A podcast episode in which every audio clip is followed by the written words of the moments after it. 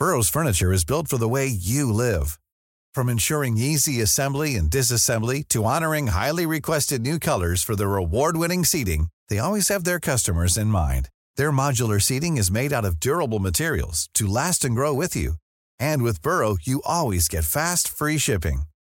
Get up to 60% off during Burrow's Memorial Day sale at burrow.com slash ACAST. That's burrow.com slash ACAST. burrow.com slash ACAST. I'm Sandra, and I'm just the professional your small business was looking for. But you didn't hire me because you didn't use LinkedIn jobs. LinkedIn has professionals you can't find anywhere else, including those who aren't actively looking for a new job but might be open to the perfect role, like me. In a given month, over 70% of LinkedIn users don't visit other leading job sites. So if you're not looking on LinkedIn, you'll miss out on great candidates like Sandra. Start hiring professionals like a professional. Post your free job on linkedin.com/people slash people today.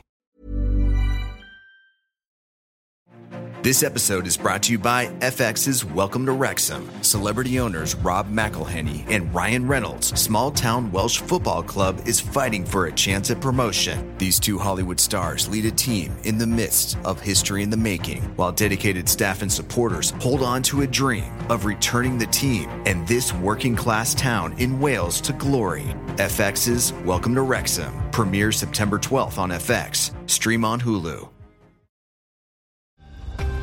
This episode is brought to you by Undeniably Dairy. Dairy farmers are more than farmers, they're climate caretakers. They see water as a precious resource. Most farmers recycle water up to four times, from chilling the milk to irrigating their crops. And some even use technology to turn manure into renewable energy.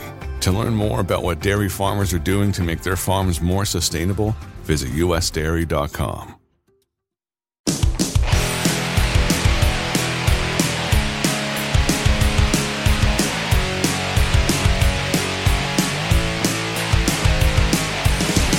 Well, hello everybody, and welcome back to Core. This is Core talking video games and all the stuff around it. My name is Scott Johnson, and I'm here with Bo Shorts and John Jagger. I called you Shorts. I meant Schwartz.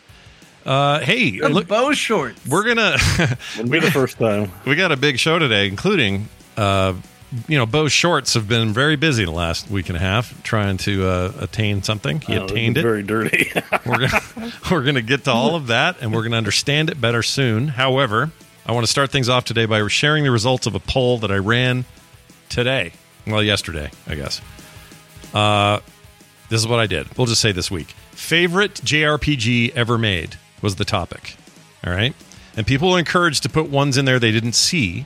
So if there was one not on the list, they were they were you know they could go and add theirs to the list, which is tons of you did this.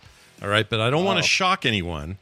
Number one with fourteen point seven percent of the overall vote, Final Fantasy VII.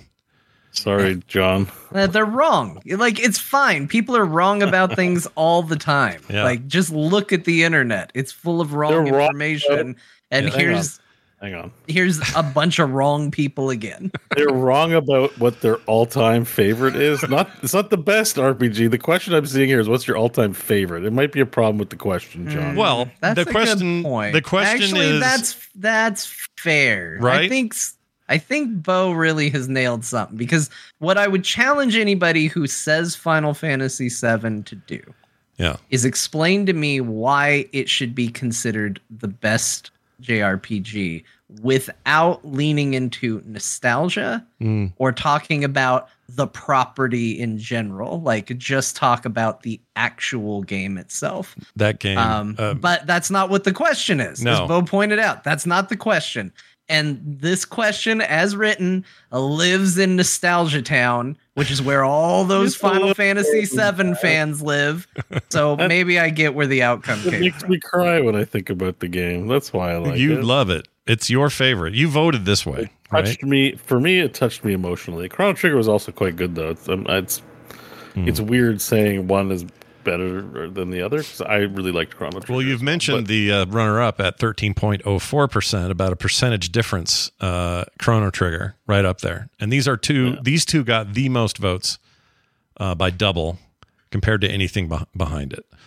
Um, so don't feel bad. Both of your favorite. Yeah, they did. They did really, really well. The the one I'm sad about, maybe, and it got uh, it got third place Yeah. is Final Fantasy VI, which I think so far of the ones I've played uh, of those old Final Fantasy games is the best one. Yeah. Um, so I'm surprised that six.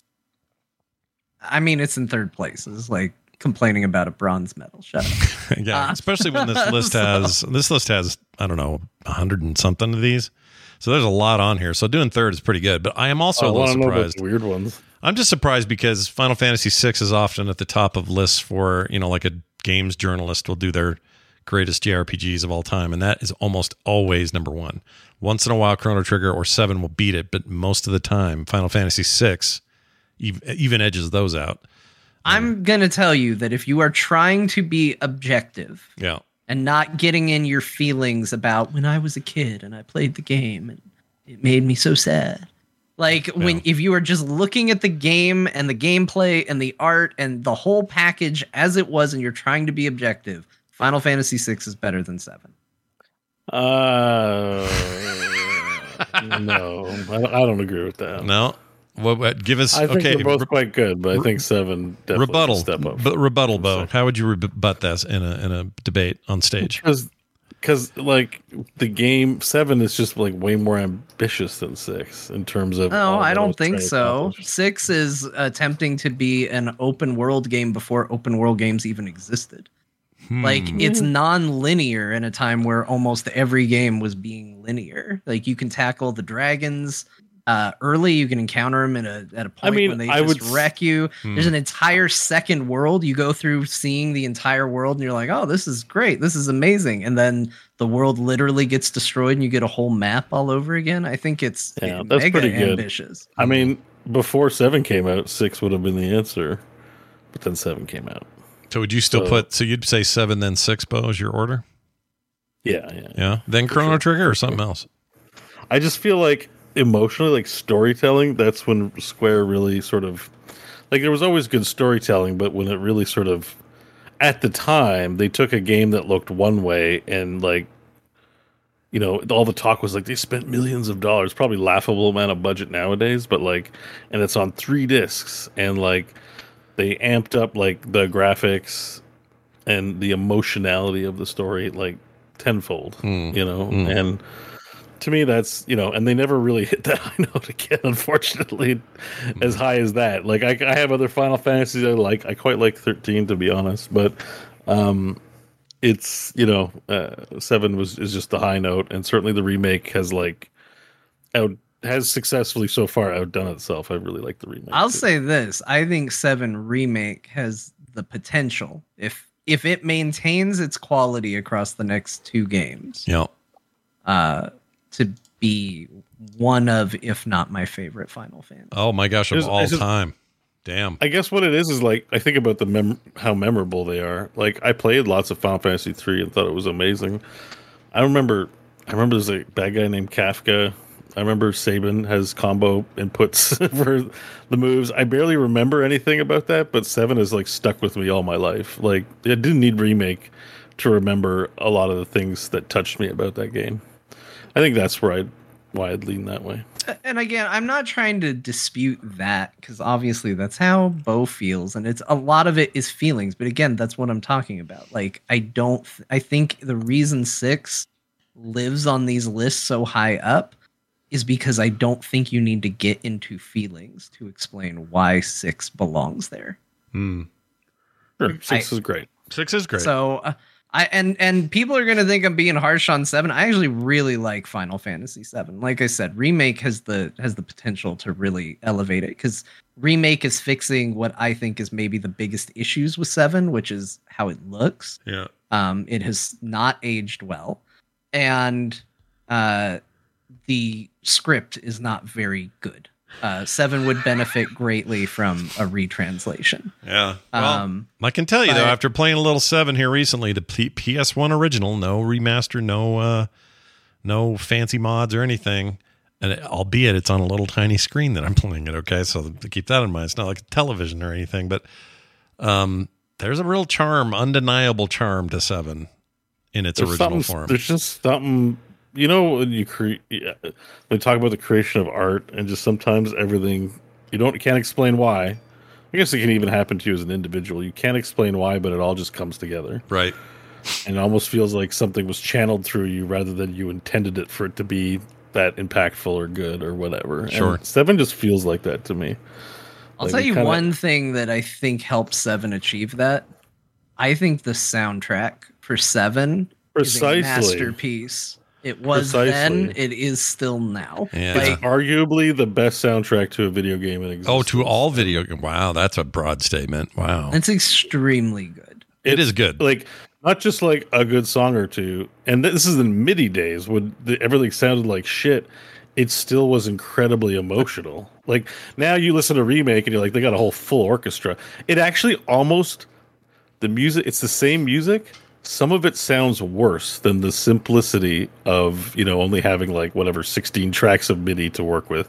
Because they kind of overdo it a little bit, I find, with the full blown orchestra in the remake yeah. a little bit. I'm like, I, give me precisely the songs. It's fine, but I don't want too much artistic liberty to reinterpreting these songs. I want them exactly as they were. Uh, the composer who did it, he was on wonderful drugs or had a wonderful spirit come and gift him this music. It is by far the greatest soundtrack of all. of Wonderful all drugs. video games. I vote for wonderful drugs. Here, this. Let's finish out the top ten. Final Fantasy four, or sorry, six was third. Final Fantasy. Uh, oh, what is that? Uh, four. Uh, wait, did they put fourteen in here? They did put 14 in here, Well, which that I doesn't don't work. think really qualifies as what you were You said asking. turn based. I Turn- would have I would have turn-based. Yeah. voted for this Yeah. if it was But I put That's turn not- based in the question. Even they, they got Yeah, whoever. that's a that's a Okay, remember when I said people are wrong about a lot of things, Scott? they couldn't even answer your poll correctly. Oh, now we're insulting our when- listeners. Great. so yeah, uh, for all 19 of you that voted for it, like this is what I mean when I say people can get real behind some wrong ideas. Sure. Like, and then they vote with that wrong idea sometimes. I think they're, we're learning a real lesson here, actually, about Yeah, voting. We didn't what- pay how attention to the works. question. That's for sure. Sorry, 19 people. Yeah, sorry, you guys. Not turn based. although Uh, I agree with you, would have been probably my vote if it was just you know RPG. Well, okay, hang on. I, I've got to rush to the defense again on the question. Go. Uh, and this is ultimately, sorry, Scott, to be picking apart your question. Yeah. But yeah, you no, it's really favorite, Scott's fault. favorite turn-based JRPG or JRPG like game, which okay, this is really fair. broadens the You really- category out. The reason I did that is there are modern game, there are modern indie games that would fit in that category that play like JRPGs, but they're made by a Right. small team in Jersey. You know what I'm saying? Scott Sure. closed the door and then threw open the window. Yeah. So I actually we have to. I, I think we should issue a retraction on on our listeners and voters on that one because that question. Because yeah, I, it's be true. I don't know what JRPG like game means. We've already it just means that. anything Japanesey. All so I mean, so I should have Katamari said- Damacy or whatever I, I should have said favorite turn-based JRPG or fa- or turn-based JRPG like game ever. So I should have How about this? My favorite should have just said, JRPG like What's your all-time favorite turn-based RPG? The only issue you've run into is that you've labeled it JRPG, which they've already said they don't even Maybe like the term turn-based, over there. R- maybe turn-based RPG made in Japan. no, but he wants American possibilities too. Yeah, I think there's lots he of good put a stuff over here. qualifier on there he just shouldn't have done. Yeah, that Joey Madura or the Jim uh, Joe Joe Madura Joey Mads uh, thing. I forgot the name of it. Yeah. That was a really cool turn-based JRPG inspired thing, but it was definitely not made in Japan by Japanese developers. So I don't. I was trying to broaden that out and see if we could get some indies that are cool. But I, I, I've I, heard they kind of the Japanese. I don't. I don't want to speak for all Japanese, and I just heard it briefly, so I can't cite a source. But I remember reading somewhere like maybe in Japan they kind of hate that their games are labeled. Japanese yeah, that was RPGs. Yoshi P. He said they don't like. Oh yeah, okay, there you go. Yeah. it's like they're just making games, and we're all like, look at that weird Japanese. Yeah, we're putting a Like, qualifier dude. on there that for some they read as like inferior. yeah, you but we don't read. We don't say J action games or J other games. We, We just say JRPGs because that's the what we call their RPG stylings that have I now mean, we don't call our games U.S. RPGs, right? Like, no Western though. We'll call them that. You know, to yeah, just guess so, yeah, differentiate yeah, them. You're right. Yeah. So to me, WRPGs. Yeah. in Cincinnati.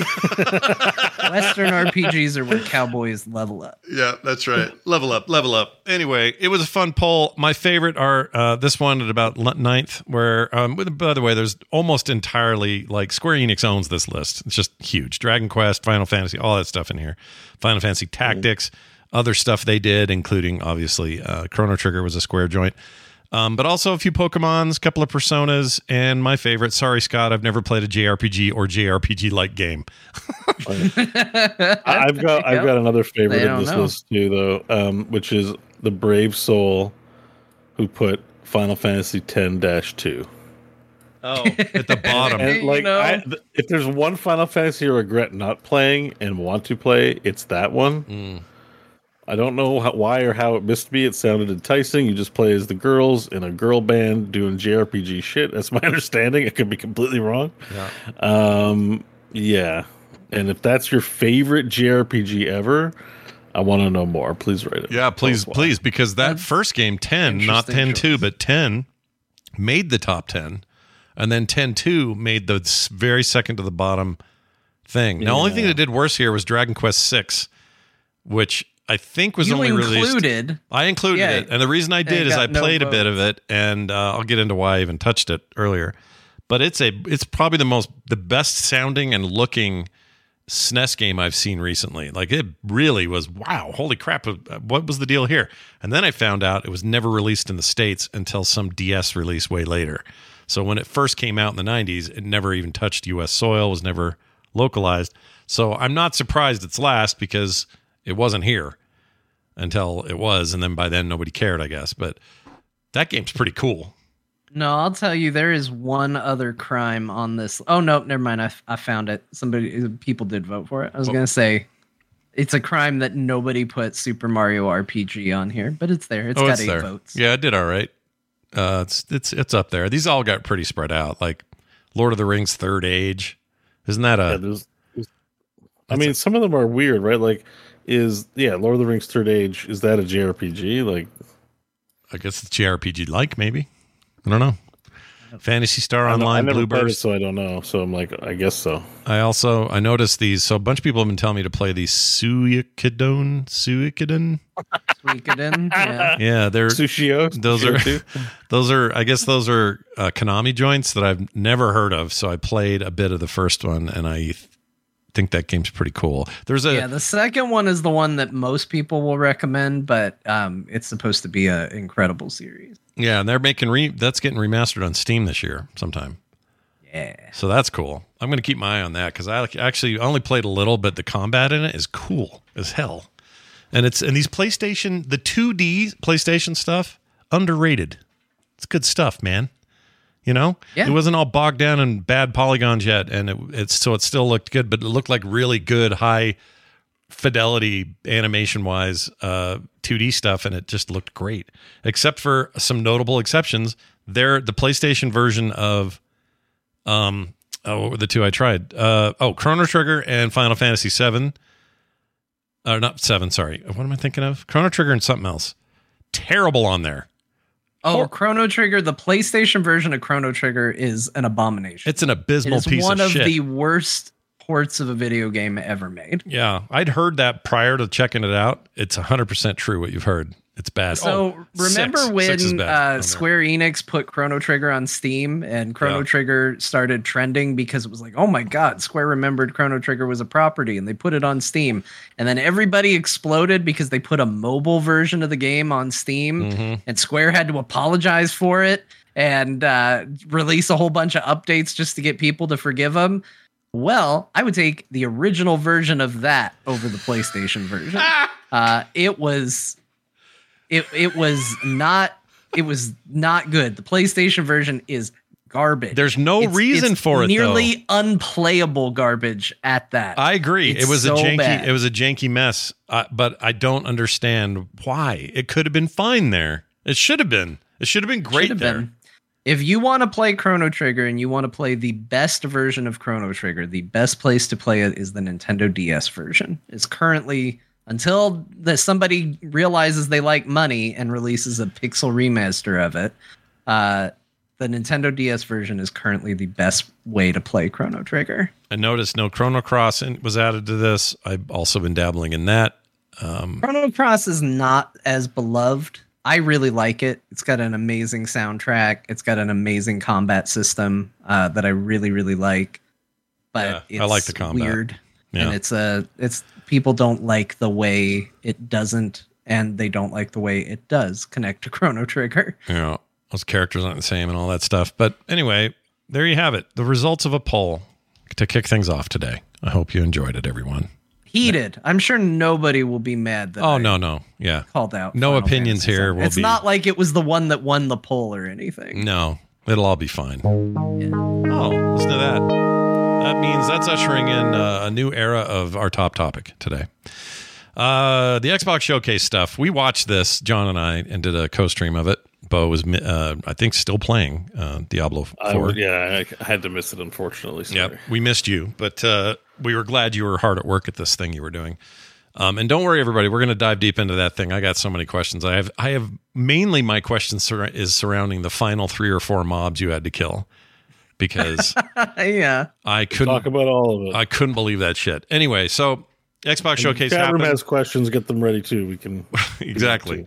We watched it, we uh, saw it, and we went home. Uh, Starfield had their whole thing at the end, um, but there was other stuff during this. Avowed showed off more. Fable, like a Dragon sequel, which I didn't know was coming, that got announced. Although I think that was, hold on, like a Dragon was actually Game Fest, wasn't it? No, I think it was the Xbox showcase. Shit, I don't remember now. Where was he naked on the beach and hiding his junk Yeah, and stuff? I think the Xbox showcase. Oh, that that was the Xbox showcase. I watched your co-stream. So um, during times where I wasn't streaming, the very relatively short amount of time I wasn't streaming, I was still playing Diablo, and I watched the co-stream on the second. Stream. Okay. so I remember seeing it with you guys. like and you going typical, like, what typ- the hell? typical You know, E3 that- fashion. These all jumble together. I don't It was your shit. typical reaction to a Yakuza game, which we've done a couple times now, and it's like it's pretty. Yeah. you, you guys liked it. As I played a bit. Of. I played a bit of that first one this week. In fact, for not for the reason that this. It's a whole story. I'll get to that later. Anyway, Hellblade, Forza, all this stuff. They showed all their things, but really the big thing to talk about here was its in-depth look at Starfield and a little bit of the controversy around it, but also. Um, I don't know, just kind of our general feelings. We had, uh, John and I have had enough time after doing that together to think about it. Bo saw, I assume, a bunch of that as well. Um, my overall on Starfield is I'm couldn't be more excited and bring it on. Uh, let's go. Uh, everything they showed just helped reinforce what I was already excited about, and really, I've I have zero uh, things to say about it that that are in the complaint department. We'll get to the whole controversy around frame rate in a minute, but uh, curious if John has changed his opinion at all because you went into that a little bit more skeptical than me at the time. Yeah, so for people that uh, didn't watch us co-stream it, which that's fine, you probably wanted to hear the show and not us talking about food or whatever topics we decided to get into in the middle of it. Yeah. Um, I have been the resident skeptic, as I usually am when it comes to uh, games, because I don't buy in easily on the hype like some people. and uh, and as the as the resident skeptic, uh, I did not think Starfield looked very good, and so this was a chance to finally get to see more of it than kind of the quick trailers that we've seen. And I will say, um, the ironic thing is is uh, i'm very excited for it. Like i thought this was a great showing for this game. Um it it really showed me more about what the game was going to be what i might want to do in it which has been kind of my big concern with starfield uh from from the get-go was it was like "G- go to space. I'm like, i can go to space in a lot of video games. Like there's a lot of space out there. Uh you i need to know what i'm doing in space and why i'm out here. And this did a very good job of telling me exactly what i'm doing out there and why i'm out there and the cool things i can do while i'm in space. And so it got me very hyped. Uh it also showed more of the shooting which we have heard has been reworked. And I think that showed because previously I thought the combat looked boring as hell and janky. Hmm. And I I don't think it looked like this is going to be the next great first person shooter released. But I think it looked serviceable to where when you get in a gunfight, you're not gonna be like, ugh, I gotta do this now. Yeah. Like it actually looked good. Um, I would say if anything is still a concern for me for this video game, like probably the easiest way to sum it all up is they showed so much that sounds so exciting and so interesting that I'm worried that it's trying to do too much. Like there is a part of me that's looking at this and going, there's so much stuff they're doing in this game. It can't all be good, right? like some part of this is going to have to be awful. Mm. And uh, you know, I hope that that is not the case. Like my concerns before was well, sell me on the game. I don't know why I should be interested. Now I'm super interested in everything, and it's just sort of shifted into a, oh, please be good on all these fronts because you're promising an awful lot. And I've been promised an awful lot by a lot of games before, and I don't know if it can live up to to the excitement. I think it looks really, really good now, Yeah. and uh, I, I I cannot wait to play this game. Whereas before, I was still waiting to be sold on it. So I guess it's a lesson in. Well, I don't know what the lesson is here. Show show enough to make people stoked without giving everything away. You got to find that fine line, right? So you're not spoiling everything or whatever, but you want to get people like John who are on the fence and grab you. And this one, this one grabbed. I right- right- enjoyed very much what grabbed John, which was being able to board the enemy ships. Yep. That was the moment for me that was like magic. You were like, you were like, wait, I, I really want this game. All of a sudden, Yeah. Like, Suddenly, I can the, board sa- the sandwiches did a lot too for you, but it was that moment. It really got me. I'm, I'm like, really geez, glad how much de- uh, time they spent on true Bethesda RPG shit, like building weird ships that look like robots Hmm. and sandwich stealing, being a sandwich thief. Yeah. Yeah, and then John just being like, it was really fun. He was the whole time. He's like, I don't know, I don't know. At least it's not gray anymore. There's colors. It's great. yeah. And then and then all of a sudden he's like, oh my god, I can board the enemy ship. Oh, Yeah.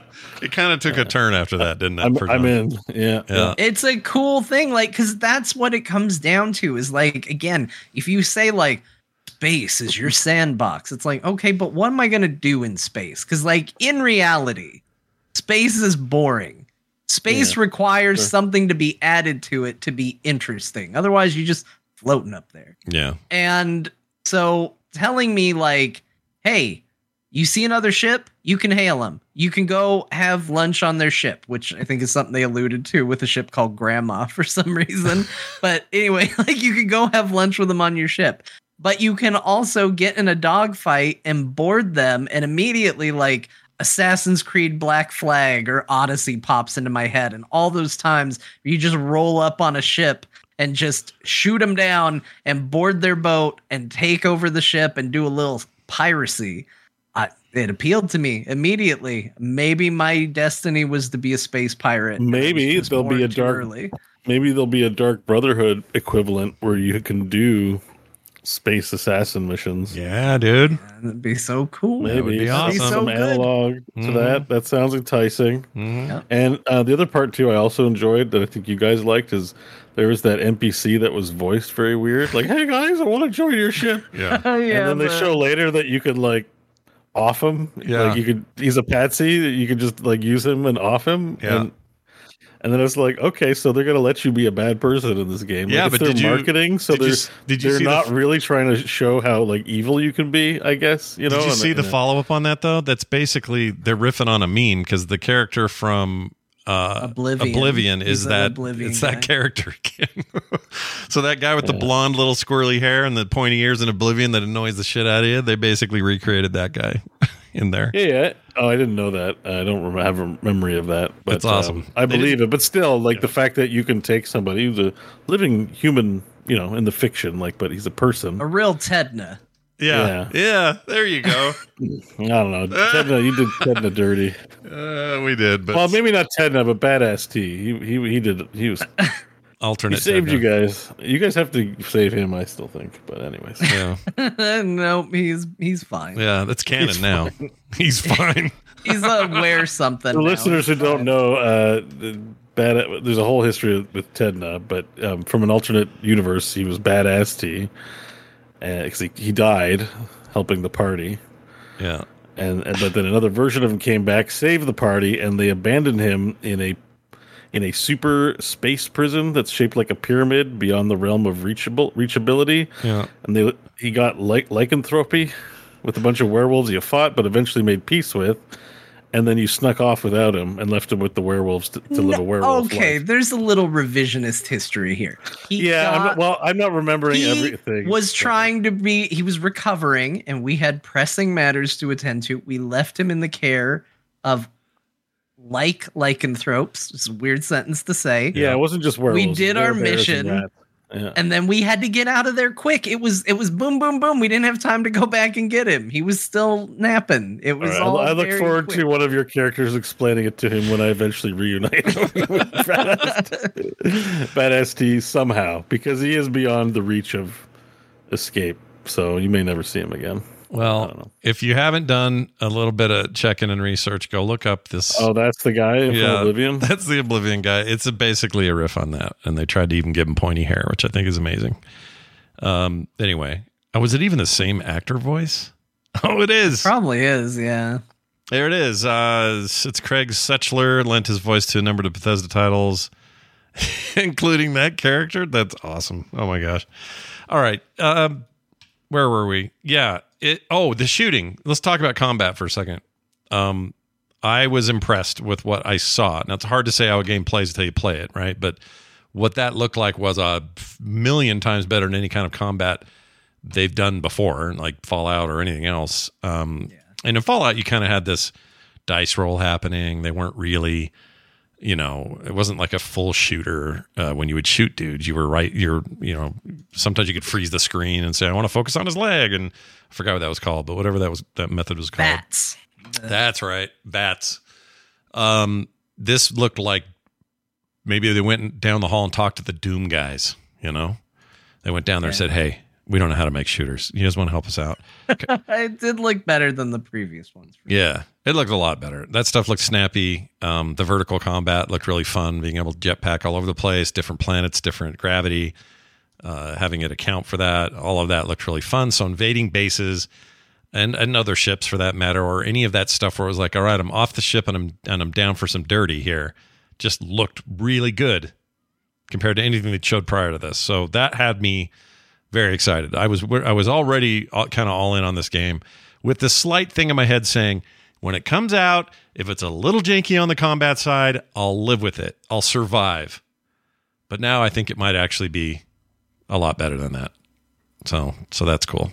Uh, any additional thoughts on combat or how all that looked?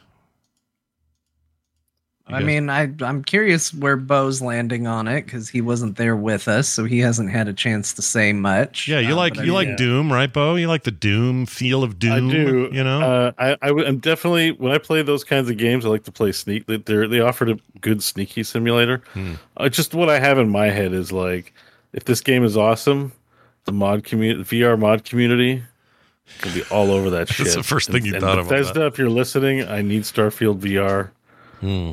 ASAP after launch. I, I don't expect it at launch, but give us the VR version, give us a good one, and that game's going to be mind-blowingly amazing. Space and VR is great.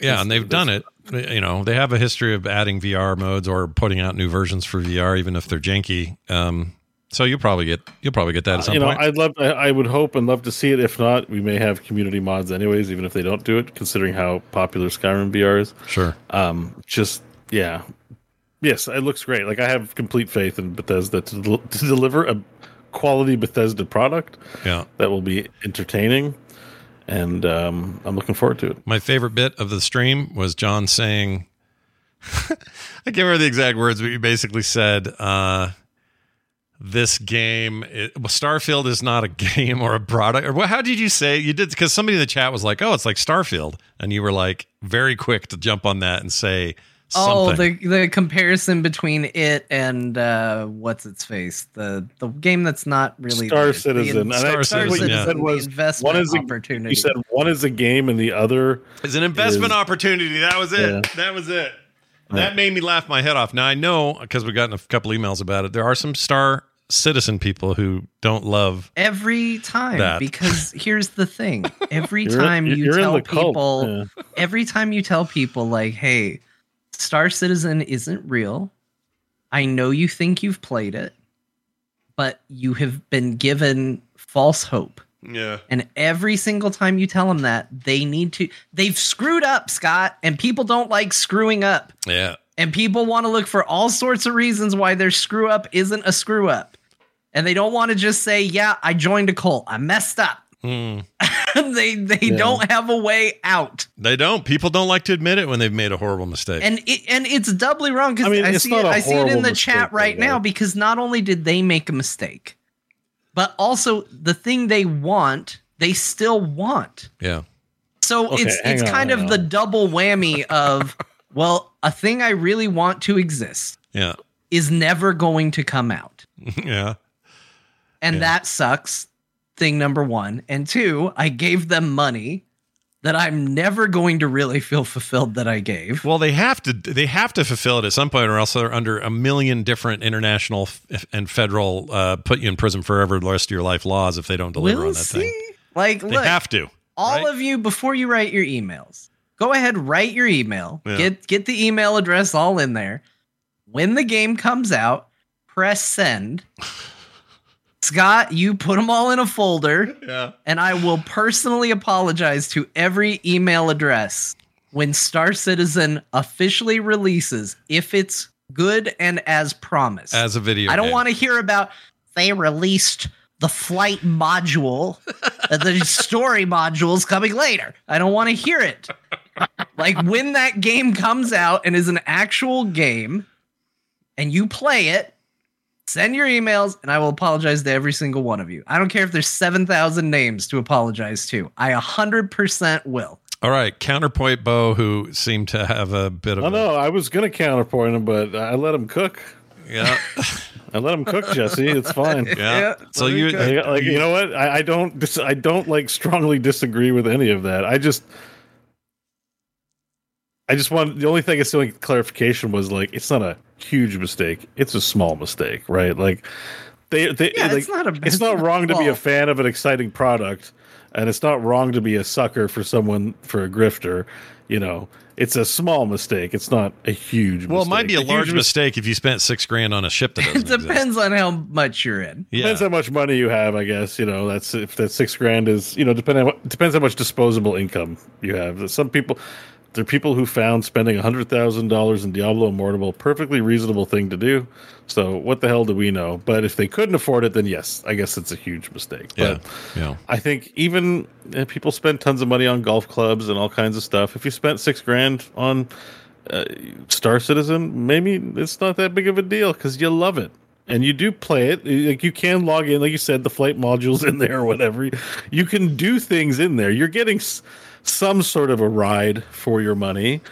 Um, but yes, the, The line the, the, the rest of us in the world where we play a lot of different games and not just that one game, Star Citizen, are like interested in other things, and it's hard to process when there's no box or purchase. That you, it it it is an al- you're just it's a public alpha Yeah. that's taking forever. And John John's prediction is it won't ever turn into a game. And uh, I mean, what has it been? Ten years? Uh, let's see. Citizen was announced. I can tell you right now. When did they? When was the first day they opened the doors for money? Star Citizen opened the doors for money on. Didn't it start on 20 like a Kickstarter? So yeah. it was money out the gate. Yeah, right? it was it was a Kickstarter, uh, Chris uh, uh, by Chris Roberts, September 2012. So eleven years now. Even the biggest game. Oh my gosh, they claimed they started working on it in 2010. Sorry, there was also that note. They were working on it from 2010, and, and now we're, uh, we're, you guys, we are at 13 years later. How we doing? Yeah. So you know, game development's expensive, and they've gone through rounds of getting money from all kinds of things. Like, it's this is this is there's a problem. We don't know precisely what it is, but someday there'll be a a, a Chris O'Dwyer documentary about it or something. Um, Oh, I hope that that'll be this Danny is O'Dwyer. Danny or O'Dwyer. Danny O'Dwyer. But you know what? If, but this is bigger than that. Like if this goes south in a really cata- catastrophic way, this is Netflix documentary. This is like a big ass problem. yeah, yeah, yeah. Where'd the money go? Like I, And I really like Danny. They should have him do that. That'd be fine. I'm not saying Danny's not worthy of it. I I'm mean, saying- we're you know what even didn't get launched? They were like, "Yo, Star Citizen, big project, gonna take some time." So we're gonna release what was it called? Like Squadron 42 yeah, with Mark Hamill and Gary Oldman. Mhm. Where's that mocap, dude? I'm still waiting to play that game. Like Yeah. that's also vaporware. Yeah. So uh, and that was intended to be like, okay, while you wait, we're gonna release something with the stuff that we have and generate some revenue. yeah. That ha- that's not a thing, right? That, Yeah, it says right here Star Citizen. Okay. Squadron 42, single player game set in the same universe, was initially announced in the Kickstarter as uh, an included campaign, so in the game, but is now intended to be a standalone product and no updates to that. We don't know a thing. That was originally Right. announced like in 20. I I remember there was a news article because they showed screenshots saying like we'll launch this like ahead of the release of Star Citizen because Star Citizen we're doing a lot, boys. There's a lot going on in here. yeah. yep. yeah. And like at the end of the day, they could have they had the option to do the Warframe thing, which was Warframe like started in beta and then got to an alpha and it's just been updating every like they could have launched the game years ago in, in an unfinished state. It's like we got a certain percentage of this project done. We were hitting launch on this. It's a con- it's a games as, as a service. It's constantly under development. You know, twelve years. I mean, give me a break, man. Like everyone. I wonder what behind closed doors people who can't speak, like Oh, professional I would game love to developers, know. Would love to know. who know. can't speak about it, who, who like who know this. What is this that guy again? I mean, um, Chris the- Roberts? Yeah. Chris, Chris Roberts, who know him by reputation, Right. or just laughing. Like it's it's I mean, the guys produced before the freaking Wing Commander, Privateer, uh, Freelancer. These are these are classic hallmarks of really important space game moments in video games. It's I not- think I get a feeling there's a Moby Dick thing going on because he, yes, he is a releasing, you know, he's a reputable name, I guess, like in terms of having released games and with his name on it, like an Hideo, Hideo Kojima, like an auteur Mm-hmm. developer. sure. So maybe there's some ego wrapped up in this Moby Dick of like the game needs to be this, and if it's not perfection, it doesn't get released. And I'm sure there's a lot of people that are groaning under the weight of all that. I'm sure. Oh, You know, they like, got to be. that is. Plus, I'd just be if I was in their financial department, I'd just be like, oh shit, oh shit, oh shit, oh shit. Like four hundred sixty That'd be a million scary place dollars. to be. They've made four hundred sixty million dollars. Like, what are you doing? And I think I think New Luke said it best because I keep saying like you know you got scammed or tricked and stuff like that, which implies that I I think that they're doing something um intentionally bad. I don't think that's actually true. I think New Luke said it right when they said Star Citizen is the Fyre Festival of games. That's probably more where my head's at, where it's like it wasn't a way to try and con people out of money. Like I don't think that's what they did. I think like there was a desire to make this amazing game. yeah. And I think it has lost its way. And I think it has had a very hard time getting back on track. And I, I personally don't think that there will be a day that they get their ducks in a row and figure it out. Yeah. You think we're It might happen. And I mean, we again, I've I already see it in. 'cause let me tell you, if somebody spent money on Star Citizen, they will tell you, they will tell you how happy they are. oh, they're stoked. every time you mention it. well, yeah, because they bought a Um, ship for seven hundred dollars. They're stoked. you know. it was the best money they ever spent. Yeah. But I, you know, if people are out there, I'm not here to tell you what to do with your money. If you bought it and like what exists, that's fine. Yeah. I'm just telling you, it's not. I don't think it's going to come out for Look, realsies. when this is a $69 game on Steam or Xbox Marketplace or PlayStation Store, then I will eat up whatever crow they want me to eat and I will call it a video game. But until that day, it's an investment opportunity. It's it's a weird it's this is the weirdest longest. I mean, how long was uh Duke Nukem Forever? How long did that take? That was like considered the high Oh, that- the that was about 10 years, right? Yeah. So we're getting past that now. you guys are now the new banner carrier, the torch bearer of the longest development ever of a thing that may never happen. I would love to see it happen. I would love it to see it be awesome. But you I'd know what I love saw to the see other it day? happen too. These types of games are up my alley. Like, not only might I have to read a bunch of apologies out loud now that I've committed to it on a podcast, but I might get to a point where not only do I have to apologize to a bunch of people for saying their game would never come out, but then I have to play it on top of it. Hmm. That'd be the double whammy of oops. Yeah. because like I have to say sorry to all these people because, uh, like I said earlier, people don't like to be wrong. I'll be mad as hell if I end up being wrong, Oh, but I'll yeah. be happy as hell if Star Citizen comes out and is awesome. Yeah, I want to be wrong. I want to be wrong. But the thing is, which brings us back to Starfield. What I saw the other day looked like a a really great, nearly finished thing, which I can't say about Star Citizen. You know what I mean? Like I, they, they're gonna, they're. I might get the promise of Star Citizen a lot earlier on Game Pass. After all this work and trouble, we're just gonna get it in another way, and uh, yeah, we'll see. I don't know. Star Starfield untested. Oh, we got to talk about the 30 frames thing real quick. So on Xbox Series X and S, it will be locked at 30. Uh, Bethesda's messaging on that was uh, we want the fidelity that you can only get by what we want to show, and if we reduce that, we reduce a lot of what we want to show. So we're not we're not that worked up about it, and it will be a consistent 30. We're not going to do something that drops or dips or or whatever. It'll just be solid. And people lost their minds because it's the internet. I don't want to give those guys too much oxygen, but um, it's not it's still a little disappointing it's still like well i would much rather have 60 plus on there that'd be nice but your pc versions will run at whatever your hardware is capable of so for those of us who can pull 120 on a you know 4k display or less the you'll, you'll be fine you'll be able to run it the way you want to run it on your on your pc dear pc master race It's but it's not a yeah. good look. no Like, like you know personally whether this matters to you or not. Like it being locked at 30 frames per second, you know whether or not that impacts you. You know whether or not you like it or not. Uh, like, like I said, you don't have to. People can feel differently about it. We had this talk with Zelda. I think it is a little different in the realm of Xbox because, like I said with Zelda, where it's like, hey, you know, they're kind of used to that. yeah Uh, they don't have the most graphical powerhouse machine in the world. Like 30 frames per second isn't crazy over there. It is a little less common on the Xbox. And I think having one of your big tentpole releases, one of your big pushers for um uh what is it? You want to call it Xbox Live. It's not Game Pass, that's it yeah uh, one of your big things. I, I think that it does look a little bad to say, well, the system isn't powerful enough to do it. yeah And, uh, you know, the- whether or not you care, that's up to you. It just doesn't look good. Yeah, it's just not a good look. And if they'd have said, look, if this was not a exclusive, if this was, uh, let's say the acquisition never happened, this would definitely be coming to PlayStation Five. And they they have said, well, it would be locked at thirty there too, and we have the same problem. Yeah, it's not a console It doesn't- issue. yeah, it doesn't matter. Yeah. Console power issue. Right, it's a console thing.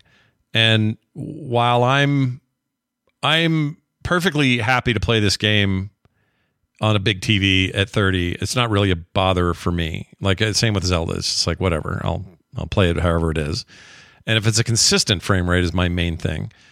Um but I won't lie, I, I'd rather play it at 60. I'd rather play it at 120. I, like I'd rather have a fast a higher frame rate for this game but I'm but everybody lost their minds in such a way that I was it was even more than usual. It was just like, what are we doing here? Well, it's the console wars stuff. I hate it. I it's hate it. the, the thing that people need to learn online is that most of us don't actually spend a lot of time thinking about or caring about console wars and it's just people on twitter that really seem to care about it Yeah. It do, it doesn't matter like again if you are at a point where you're like i don't want to play anything that runs below 60 frames per second and that's important to you this probably hurt Yeah. you also are probably more likely to have a PC that can run it because honestly, if you're at that level, you should get a gaming PC. Yeah. You should let already Me, let me yeah. give you some good advice for your future. If you are a frame rate snob to a degree where Yeah. you will only play a game, only play a game at 60 frames per second, you might want to invest in a gaming PC. Yeah, if that is your minimum requirement for all games forever, you you should probably do that if you haven't already. And here's my other complaint about this is most of the people whining about the 30 frame lock are people that don't even own a console. They're just doing this cuz they're being pissy and they're being shitheads. And I don't just mean YouTubers looking for clicks because there was a lot of that going on. But just like regular folks going, ah, these baby boxes can't even do. It's like, well, then why are you here? What you have what you need. Go play it there. What is your problem? Aren't you lucky it's coming to both? We now live in an era where, in Microsoft's case, they release simultaneously on PC. That was unheard of before. You can't even get that out of Sony, and you would have had the same frame rate. People are talking about how the, the demo for um, Final Fantasy 16 hitches. Supposed to run at 60, but it doesn't. It has problems sometimes, not always, but sometimes. This is just the this is just consoles, man. And they're trying to push the envelope and do what they can and it's not that big a deal. It's like just play it or don't. I mean, um, I think a, a strong argument could be made that maybe we are getting to a weird spot where we're expecting a graphic fidelity that our consoles can't keep up with and maybe we should roll it back a little bit. Like maybe we shouldn't be trying to push graphics that the consoles can't run. Right. and i think and that's actually been a discussion that's been going on. I can't remember who it was but it was becoming kind of a viral tweet uh, was people talking about decade long development cycles on video games and how that's just got to be something that's understood about video games these days ironically ties into star citizen a little bit Yeah, it's like five Um, five to ten years or five to eight years. They said is the that's the norm. Like there is, and that's for smaller, more not smaller, but you know your average AAA project, five to eight years. I think and then it's gamers. getting bigger Yeah. and and like trending in that direction and i kind of feel like as an industry maybe it's time to pump the brakes a little bit maybe instead of putting out new more powerful consoles and then finding a way to push games to an envelope where you trivialize those consoles keep the graphic quality where those consoles are going to flourish but we're at this weird thing where you buy a new console and it feels like it's already trying to play catch up with the graphic fidelity that we're pushing out in some of our video games. Mhm. It's just really it's weird and I don't think it's sustainable and I think it could cause issues down the line. Well, the truth is, it's always been a problem. But you're right about the the difference today is different than the difference when we went from 8 bit to 16 bit or any of those other eras, uh, Voodoo cards to GeForce card, and like all that. Those, those are good examples of a very rapid change that everybody was trying to keep up with and press the envelope all the time. But we are at a crescendo right now. The the line, the curve is up here, and it's a long curve. No, we're we're done with the like the massive jumps. Now we're incremental jumps. And I think you're right. If we could just pull back the reins just a tiny bit. Um, I also have a prediction I think is going to happen. I think within six months of the game's release, they'll announce a 60 frame per second performance mode on console for this game. Probably. For Probably Starfield. something like because they can do it. It can be done. I play a lot of games on there, like uh, the last uh, Valhalla, the last Assassin's Creed, runs at 30 with full fidelity, has a performance mode that runs at 60. To me, they're not that different from the couch. They look great both ways. So I go with the 60 because I like the smoother experience. There's no reason they couldn't do something like that at some point. I think that takes work, and that's why they're not doing it at launch. But I think maybe a little down the road, you'll get like, guess what? We figured, and they'll spin it. It'll be like, we figured out a way to truly unleash the underhood potential of the series or whatever. And then they'll give you a patch that'll let you run in performance mode. I think so. Peter Yannick in the chat says John's asking for the impossible, and I you're not wrong. Like telling people to slow their roll on graphics for AAA, it's not going to happen. But my worry and my concern is that the day is going to come where it has to happen, where we hit costs for video games that can absolutely not be made up, even by all these new ways to monetize, where development cycles are so long that developers can't chase trends the way they clearly like to. That's why games come out and you look at them and you go, nobody plays this type of game anymore. Well, it's been in development from a time when people did play that type of game. And I think that it is something that is not sustainable and that eventually it either they have to learn to pump the brakes or it crashes and AAA becomes a few and far between release window sort of thing. We've already kind of lost that weird middle ground hmm. between indie and AAA release. Like that's already kind of shrunk to nothing. Yeah.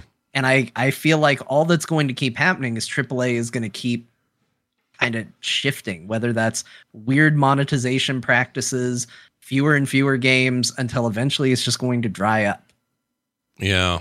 It does feel, it feels like this is a moment for that to get tested.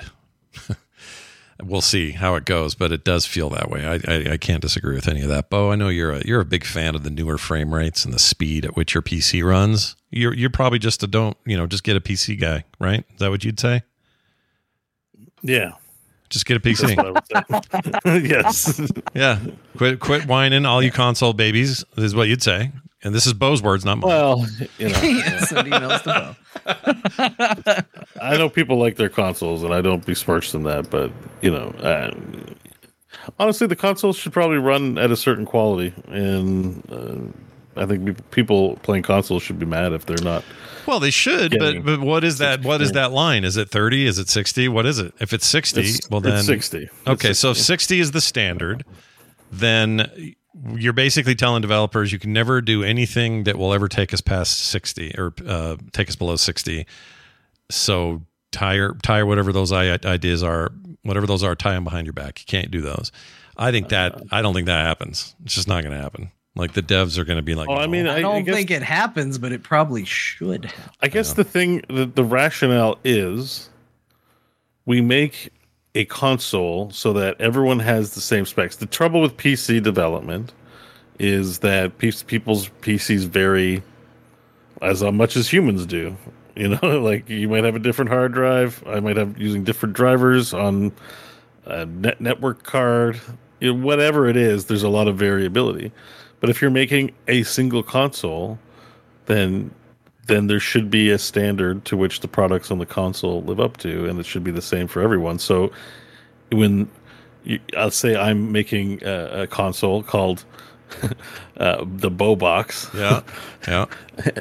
When, Tell- tell me more about when, this when a product. public, The when, the, when the developer is like, "All right, I got a game for your Bow Box," and I play it, and it looks janky, I'm going to say, "I can't put this on Bow Box. You need to fix it." Well, 30, 30 frames per second solid is not janky. It's just 30 frames. It's just Depends this what the standard I'm marketing my console at. okay. Like I, I could sell a console. It's like you get 10 frames per second. People might not buy it, or they might buy it, but that's the stand. That's that's the product standard. And I think what we've seen with these PlayStations and Xboxes in particular, Switch, I won't fault them for that. Although Nintendo, out of any company, should know better, and their store should not be shite.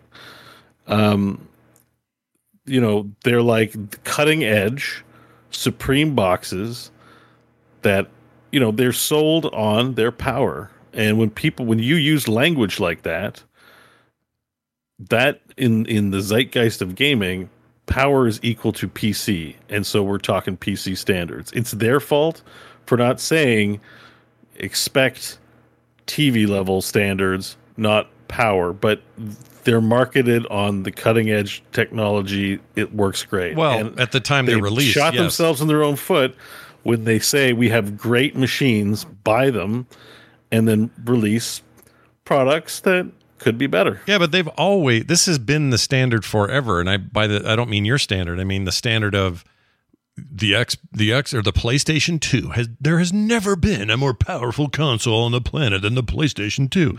Well, at the moment they made that they said that, maybe that was sort of but, true. uh, So here's the difference, Scott. In, in those days, people gave console the benefit of the doubt because they they did look like sh- like crappier versions of what you could do on PC. Like the level of expectations isn't there.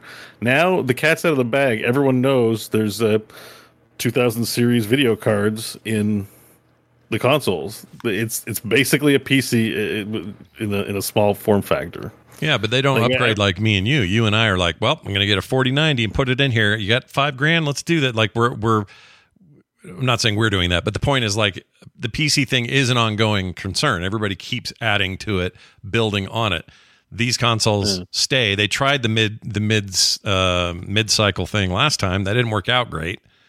Um, but and maybe they'll do it again. I doubt it. We're getting close to that if they are, but it sounds like they won't. Compa- you know, Well, and this is also a lot of developers are also not specializing uh, quite as much these days. They're diversifying. Yeah. So you can also take your launch game, play it on a PC, and have it look better and compare it to what's on the console. Right. Now, if you're a console only, only version of the game, uh, not that those comparisons don't happen. You. So they're trying to have their cake and eat it too, and like it's understandable that people get those lines crossed and get mad about it with these weird expectations. Yeah. Um, yeah.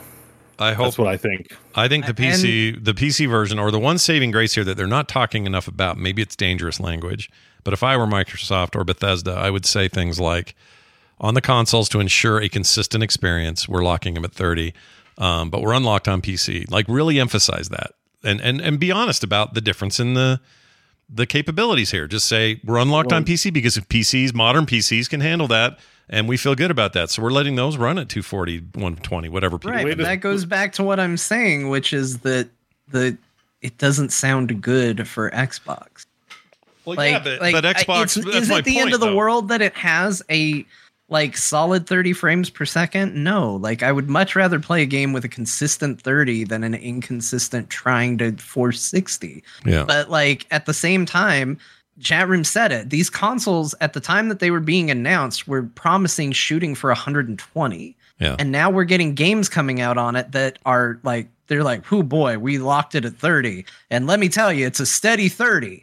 And it's it is a little disingenuous. Like it, it doesn't look good for your console. It makes everybody feel like, "Oh, so what? Are we at the end of this console generation because you can now no longer put games on your own Yeah. console?" Well, you like, can. Mine- should I mine- my should I start saving up for the next Xbox My- because my clearly Xbox- you can't run the shit Well, yeah, that but you're but, putting but, out but right let me say this because I think it's an important distinction. Um, you're not wrong about any of that. I guess I just I would just say that Xbox, by their own marketing, is no longer just buy our box. Their marketing now is play it here, play it there, play it everywhere, and it's no longer the same argument. Like for Sony, it is still the same argument. So if they have a game come out that's locked at 30, well, you're locked at 30 on the only device you're going to play the game on until they eight months, a year later, put it on PC or something. But they're they're in they're in the same exact boat, but they don't have the broader plan, the subscription plan that means streaming, that means PC, that means console also. So I don't know that the emphasis matters as much as it used to. If this was all you had, and all you could say was, "Well, we made a game that can only run at 30. We overdid it. Uh, sorry, everybody, but it's the only place you can play it. We're done." Like I think that's a much worse scenario than the one Right, they're in, I which is stream it, play it, PC it, whatever you want to do. I don't think I it's didn't as bad. spend five hundred dollars to be told go invest in a gaming piece. no, you didn't. But what you were told was Game Pass. Game Pass is what sold you. Would you agree with that? Because I, it's what sold me. Yes. I don't. I don't want to speak for anybody else. So for game. me, but I also think like I'm a But backwards. no, it said I'm a backwards guys, to It said 4K and HDR on the box. Yeah, it does that. It does. like, those and I would have assumed 30 frames at 4K and HDR. I'm using neither of those. I'm rocking 1080p. My TV does fit 60 FPS, 60 megahertz, and I don't get it. On Yeah, yeah, sure you do. play. You get a lot of. I see. I don't know if that's true either. And I, I, I'm not. I played not- like a dragon on on it, and it was it was I could the frame rate was dropping. There was another game, I, it, was Cyberpunk would drop, and that's understandable in that game in certain spots. Um, there were the games I played on it were definitely not performing at sixty. I could you could just tell because when I play them on PC. well, sure. I, I get that, and I, I I guess I'm not simping for Microsoft here because I don't actually. Again, it's to me, it's a bigger issue that's not just theirs. It's just focused on them right now because Starfield has this news around it.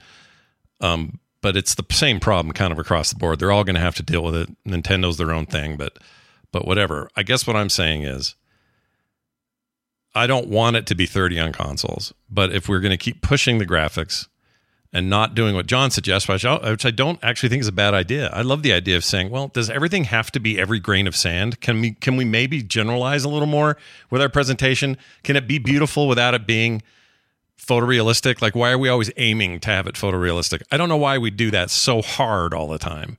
Oh, I agree with that. Yeah, You know? I mean, it doesn't. Yeah, Couldn't couldn't need- Starfield been a little bit more not simplistic but stylistic so that it's not about every crease and every wrinkle, it's more about the bigger picture in the way Zelda is or uh, you know um, uh, that's a bad example but a more stylized approach would have meant they could have done this and done this easily. I can run I run Valhalla at 120 on my TV, 120 frames consistently, but it's in performance mode, which means a loss of some high res textures and some other stuff. But it still looks really great and runs at a great frame rate. No reason that team couldn't have figured out a way to do that, but they didn't want to let that go. They didn't want to let go every speck of sand, every wrinkle in the suit, every reflection on the eye. And that that just feels like a weird compromise. It's like, well, we're not going to budge. The hardware's certainly not going to budge. So we'll meet it in the middle and say 30 frames at 4K. Now, what I would like them to do is say, hey, 30 frames at 4K. How about 60 frames at 1080p on your TV? Because your TV's 1080p still looks really good on a 4K TV. It looks fine, upscaled. Why couldn't they have done that? I'll bet they could have. I play plenty of PC games that if I run them at a lower resolution, I get my full benefit uh, that I wouldn't get otherwise. So do some of that work. I don't know. I don't know why they don't. They're not doing that. Maybe this is just the easiest thing to say and do. I, I don't know. But It just seems weird that when we started seeing games for the PS5 um, and the Xbox Series X, everybody and their mother were like, "Man, games don't look like they're getting that much." better." And in the back of my head, you hear that and you're like, "Yeah, I guess it's not the biggest graphic jump forward, uh, you know, the biggest graphical leap." But then you think, well, at least everything will run better, right? Like that's the thing that kind of goes off in my head because I got to tell you, like I'm with you. I would much rather run games in performance mode because I don't think the dip in quality is that bad. I tend to mm-hmm. play it and go, oh, you know what? This still looks really great, good, yeah. and now it's running really good. Phoenix But in the back of like my that. head, I'm also going, the hell did I spend all this money on this console for to run it in damn performance mode? Like, what? Is, what was the point of that then? Yeah, And I think what we need to, what we should be doing is we should have made the graphical peak performance mode. Mm. And if we, if our systems can't do better than that and still perform that well, then that's for the next console that comes out. Mm-hmm. The next time you collect 500 bucks from me. yeah. Like that's just the way it should be. I understand that's not how it's going to work and that's not the way it does work and I'm fighting against the the tide here, but like that's the way it should go because the promise every time we go to a new console generation, oh, it's going to run so smooth, it's going to run so fast and then it it 30 frames per second and it's got frame rate issues every console generation. Yeah. This is an issue. Yeah. No, you're right. Um, I remember people complaining that Ghost of Tsushima on the PS4 was locked at 30 or was somewhere like that, and even dipped in places. And PS5 comes out, they port a version of it over to that. Beautiful 120 frame per second experience for me. No issues. 4K, beautiful. No, no problem. So clearly we're at it like you could you could foresee the Series X2, whatever the dumb shit name they give it, will run this just fine. It'll run at 120 or more, everybody. It'll be great. But this happens every time. I guess that is my big takeaway is that we this always happens. So maybe there's just a new generation of gamers who are finally out of school enough that they can talk out loud on the internet and they're all they all can be freshly mad at a thing we've all been mad at since the Genesis couldn't do certain things that Super Nintendo didn't do. So it just feels like that again.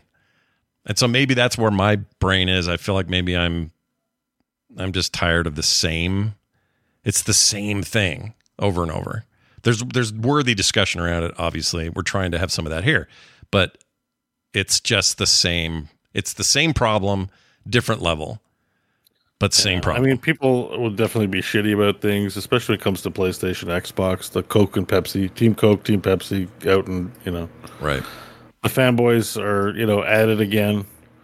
But I know as someone who elected rather than to get a 4K monitor to get 161 ish megahertz monitor, I appreciate when games let me crank the frames versus the resolution.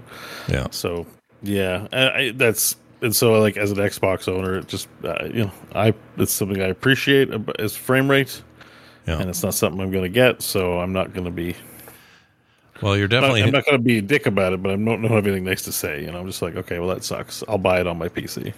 What's up? It's Kaley Cuoco. When it comes to travel, we all have a happy place. I just went to my happy place. I just went to Maui, and it was truly amazing. Priceline has always been about getting you to your happy place for a happy price with deals you really can't find anywhere else. Like up to 60% off select hotels in Costa Rica or five star hotels for two star prices in Cabo. Go to your happy place for a happy price. Go to your happy price, Priceline. Yeah.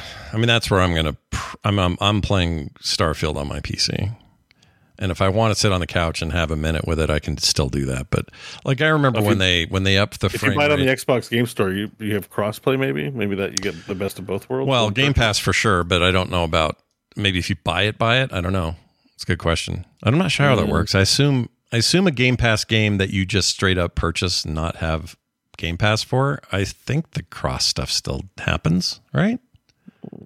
I actually don't know that.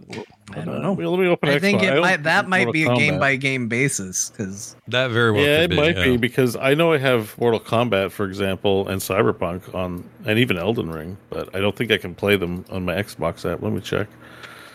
You have them on PC. I can play Mortal Kombat 11, Yeah. um, so that that has cross-play, but no Cyberpunk and no. No, Cyberpunk um, definitely works. I'm playing that on three different consoles, or three different devices: PC, PS5, and an So Xbox. I know, I know, I remember now. I bought it twice. I bought it once for on the uh, GOG store, and then I, I, bought No. it on Xbox. What I'm saying is that's changed now. They've added a they added crossplay, uh, not crossplay, cross save, cross progression. So they added Yeah, that I came later. Unfortunately, I, I own Cyberpunk on Xbox, and Yeah. it is not in my PC store. I just have it open now. It's not. he there. means the game. I mean not the game, not the progress. store. He means game ownership. Yeah, game. Oh, I see what you're saying. And, yeah, and I can confirm that also doesn't work because when I couldn't get my Steam copy to work, I bought it on Steam. I bought it on uh, the Xbox Microsoft store. right. I already owned it on Xbox back when I wanted to play it and didn't have it in my Xbox library. Re- refunded it a bunch of places and ended up getting it on GOG. Right. And it didn't carry over anywhere. Like, Well, they when they first did when they added that though, you if you enabled it now, like today, I can play it on all these devices and it cross all my saves, all that stuff is saved. What it won't do is purchases don't carry over.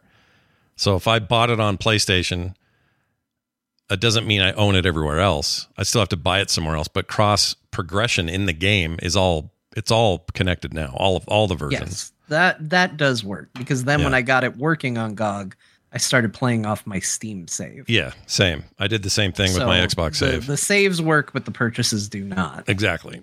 And that but game sometimes they do because I bought Yakuza Like a Dragon Mhm. for uh I bought it through the Microsoft store and I have it on both my Xbox and on uh PC.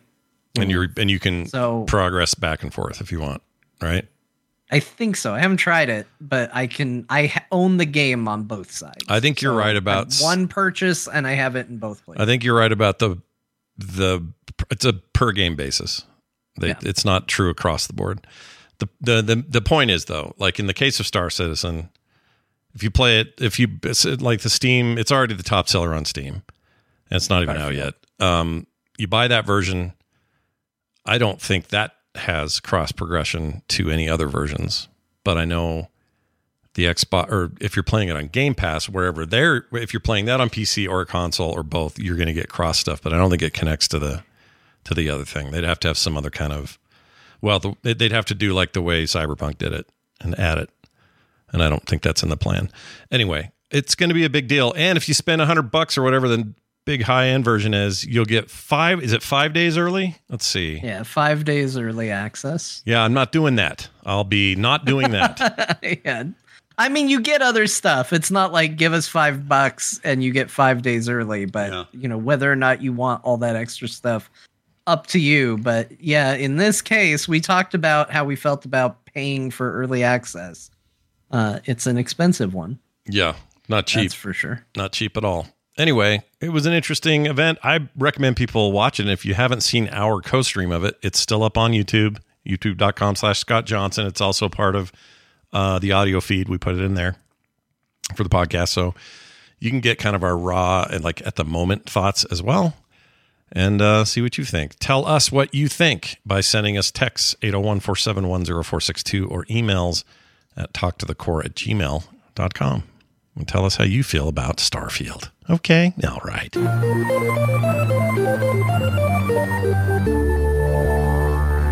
All right, let's get into the frame rate we're all familiar with that of Diablo 4 and its beautiful 240 frames per second on my monitor. Oh wow. Um, I'm only getting 60 on my Steam Deck, but it's good enough. Uh, anyway, that's the other funny thing is the Steam Deck subverts so many concepts of what we think about stuff. I know it's portable on a smaller screen, and therefore you can get away with a lot on a lower resolution. But being able to play that game through a translation layer that has to be added to Proton, which is already a translation layer for Windows games, and have that run at 60 in my hands all night is makes me wonder why people don't just get a Steam Deck. but anyway, uh, Diablo 4 is what we share played this week, of course. Um, everybody's playing it. I'll just say quickly I finished the story and I really liked it. Uh, John, you you you and I've had a lot of back and forth about the story story. Do you want to say anything about any of that before we throw over to Bo and talk about his epic run to 100? How do you want to do this? Uh, no, because I think I think we've both kind of said our pieces about it in in various places. We talked a little bit on the pre-show about it, and Yeah. And all of that. Plus, Bo has not actually, you know, he's played more Diablo than maybe both of us combined, and yet Bo does not know what the story of Diablo 4 is, so we need not go into it here. Yeah. That's, And the, that's uh, my project for next week. Yeah. so uh no I, I i'll just say my bit real quick i'm playing more diablo 4 it's uh it's been a real problem uh, i haven't been able to put it down yeah, it's good. It's really good. it's it's good i'm starting to get there is a slog in diablo 4 um i do think that there is a bit of an issue in the level 50 to level 70 ramp up as you get to world tier 4 uh, that's how you know I've been playing a lot of a game because now I'm into the nickel and dime issues here, where I'm like, there's a bit of a leveling slog. But I'm in a. The problem is, is that I'm in a weird place where the game is trivially easy on World Tier Three. yeah. Like there is no hint of danger. Uh, I'm, I could be hardcore and I would be likely fine. Um, except I keep doing stupid stuff because I'm in no real danger. Right. I do that. too. Um, everything is trivially easy. yeah. I did complete the level 70 capstone dungeon at 63 Mm. just because I wanted a challenge. And it was, it was a challenge at 63. But trying to play the game regularly on world tier 4 is a little too hard.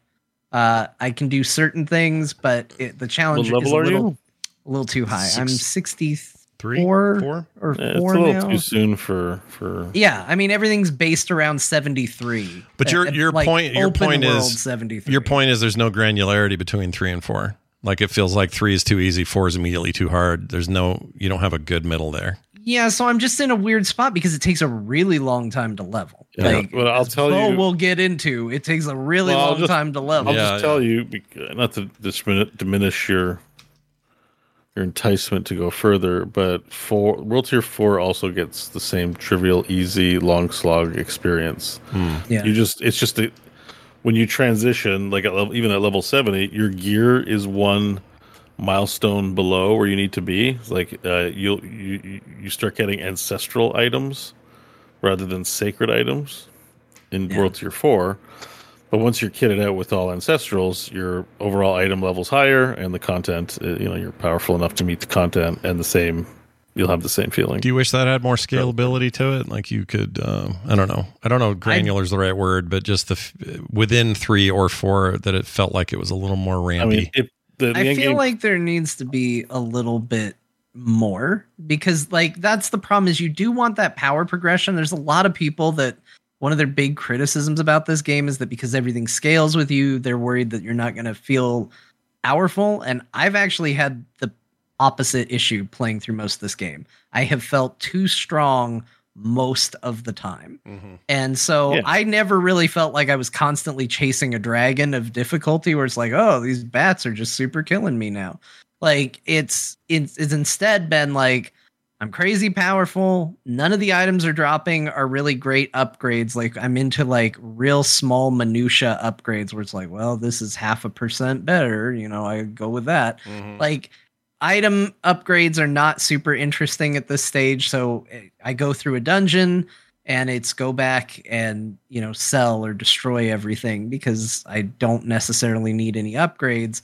There's promises of upgrades on the next world tier, but the next world tier is a little too hard. So it's just grinding to get to the next level. I just feel like there could be a power ramp that doesn't exist. Mm, yeah, I could see that. I mean, it's Ding Desert the, without the one the way to free challenge play. yourself is the uh, nightmare dungeons. Oh yeah, Yeah, but that's the problem. Even nightmare dungeons, like I'm doing rank, uh, whatever the highest rank, because I did one that was Rank 20 technically really high. And Mm. I it said you can't do this on world tier three. You have to go to tier four to do it. And I was Right, like, right. okay, so there's a cap. So I'm at the cap for Nightmare Dungeons Oh. of what I can do.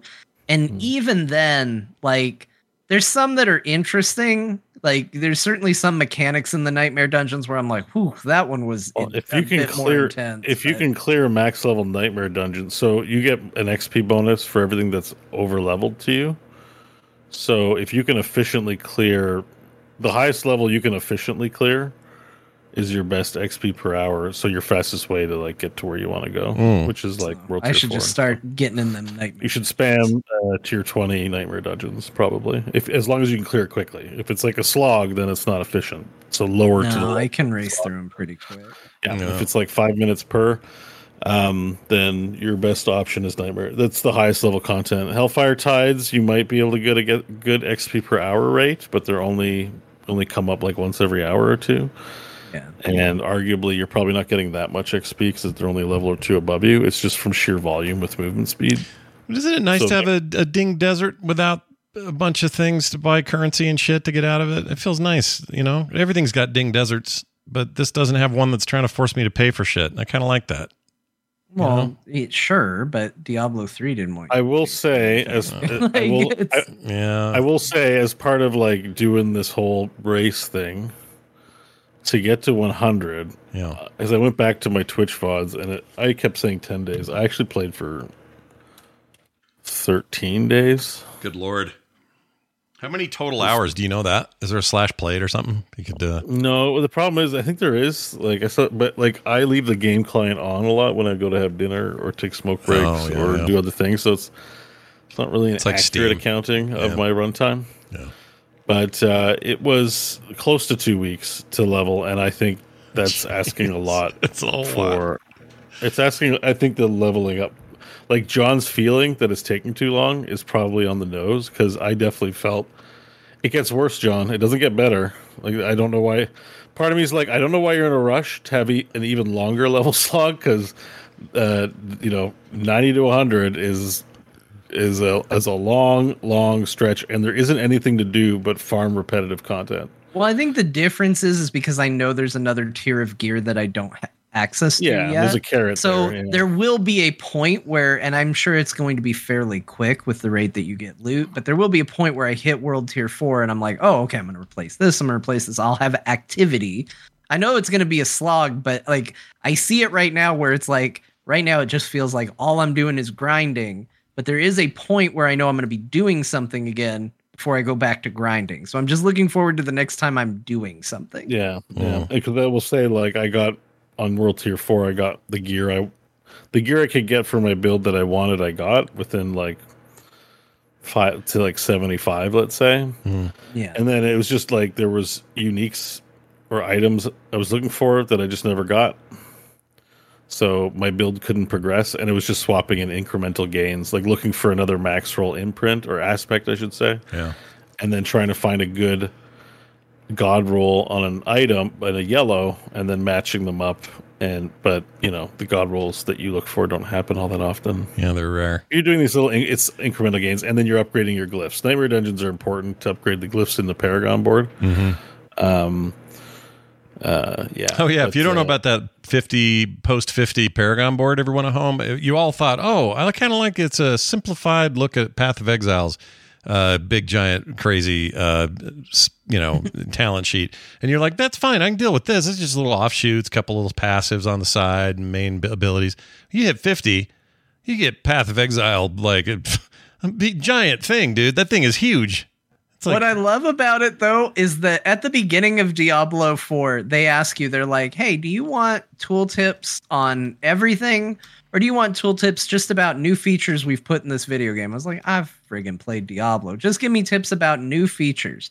I hit 50, that Paragon board opens up, and I'm like, where's the tutorial? And it's like, click to put in a point. yeah. And I'm like, that's it? I'm looking at this, and that's your tip? Is like, what does all this mean? It's a and like the nice thing is it is intuitive enough and honestly, I wish they gave you this level of freedom on changing your skills. It's easy enough to like adjust and move things the way you want that like Yeah. it lets Not you bad. screw up for a while wh- while you figure out how it works. Yeah.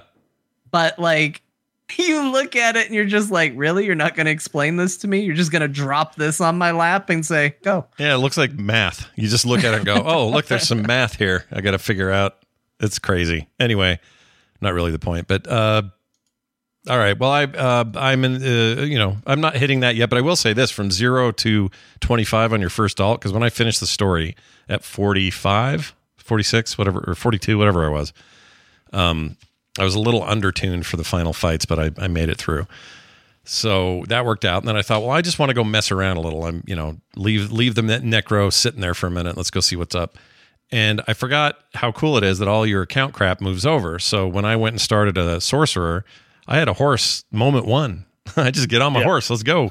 And all the altars of Lilith, if you got any points from that, like because when I started my alt, I had 20 skill points, and I have 20 Paragon points waiting for me. Yeah, they were just hanging 20 there. Paragon points waiting Yeah, for me. that was great. So the second playthrough, way easier than the first playthrough. Oh, yeah. like if that complaining about the beginning, some classes being undertuned or hard to play on the first campaign playthrough, it won't be a problem for the next No. characters to play. like it's you know, And in very short order, I hit like 25 and way less time it took me to hit 25 with the Yeah. first character. yeah. Did you start a new campaign or just do adventure? Just mode? adventure Because you can mode. Skip Yeah. Yeah, I just skip it now. You probably have much better density in the open world, and blah, yeah, blah, I like blah. I like that too. I, I will say this has has ha, having experienced a bit of that. Um, that's been a po- net positive for me because immediately it's do these quests with blue check mark or uh, blue exclamation points over their heads. You know, basically play it like an MMO a little bit. And I'm I'm geared to that. I feel that just in my bones as a way to play a game like this. So it just immediately matched for me. I was like, all right, talking to Jim Bob, he needs this done. Gonna go do that shit. Oh, I found a dungeon while I was out here. I'll go ahead and clear that while I'm here. Like it's just a great that part of it. I think feels really good. How that'll all feel when he's 65, different different story probably. You know, I don't know. Yeah. 100 is a slog. Uh, 100 is going to take you a lot of time. You well let's not- get so let's get to that so um bo you made it you did it i have one question to start the whole thing off you would right now be the most famous person in gaming had you had this gone this way bo is fighting he's nearly you look like you're about to fall asleep any second you're 99.9999 whatever right you're like three stupid demons have to die for you to ding 100 and you almost died Oh, yeah. I dramatized that a little bit. Yeah, but you're you're fumbling. You brought up the menu by accident. no. You're Well, like- I was like, so, so I was on like, I didn't go to bed that night. I had to go to work the next day, so I was trying to hit 100 before my shift, and I was like, I'll get a couple hours sleep. And I was like, I guess I'm not getting any sleep for my shift because it was taking longer. And then I was hustling, and then, then I, I guess I got to call in work, telling them I'm going to be a few hours late. I'm like, I am not leaving my PC until I hit 100 yeah. and I'll explain why that was a thing. But um, that like I'm like I've been playing long enough. This ends today. Yeah. I do not care about the consequences to my life. I've invested too much time in playing this. I'm level 98, 99. This ends today. And so you know, um, when I, I I even turned off the stream, it was four in the morning, and I'm like, guys, I just can't stream till all hours of the morning because I even hadn't called work yet. So I don't want work to like pop into my stream, see that I'm streaming and not at work. You know what I mean? Mm-hmm. Yeah, like. I'm going offline now. I'm grinding it out. I'll flip the stream back on when I ding 100. So that's what happened is I flipped the stream on. That level, that dungeon I went to was like five levels underneath me. Mm. Underneath, there's like level 95. That's why I wasn't too worried. And also, I, that my barbarian specked out with topaz gems, which provide 50% um, reduction, uh, damage reduction Damage when I get yeah. crowd control impaired. So when something like that and I'm frozen, it makes me anxious.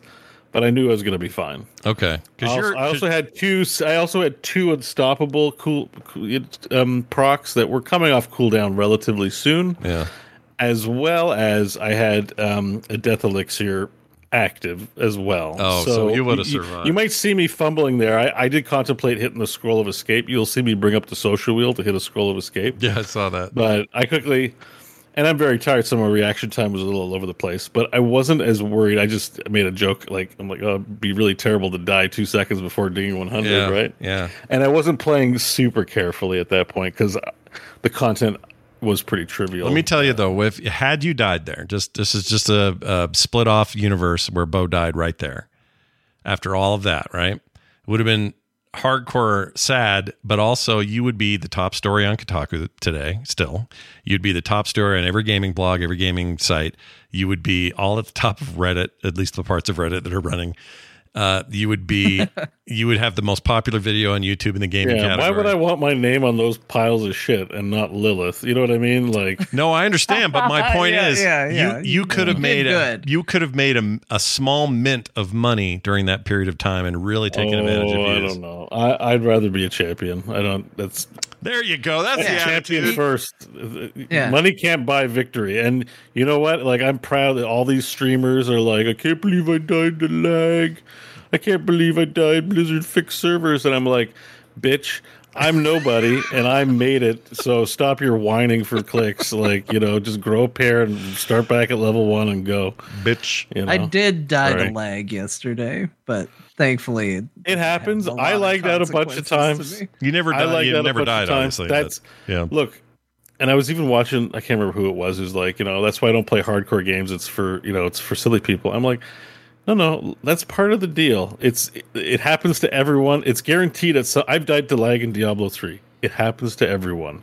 Don't let that deter you from playing an awesome game mode.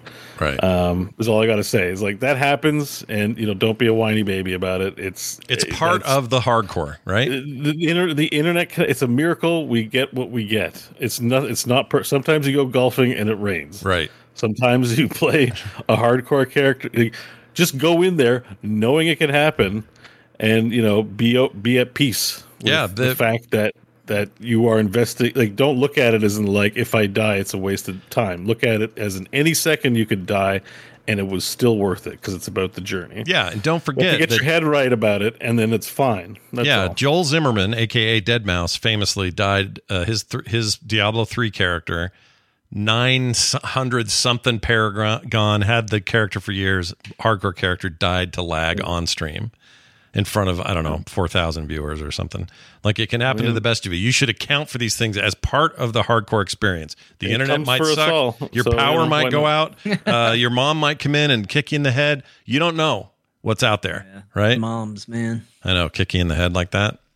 Rough. That's it's just it's you don't grow attached. Like I, at this point, I probably tried the capstone, the Echo of Lilith, which is the level 100 dungeon that's unique, and then might go uh, up to PvP zone and try and eat it into death. Uh, you know, Yeah. I think what they should do at the end of seasons, everyone should take their level 100s and go to PvP and do a last man standing. Like nobody gets out.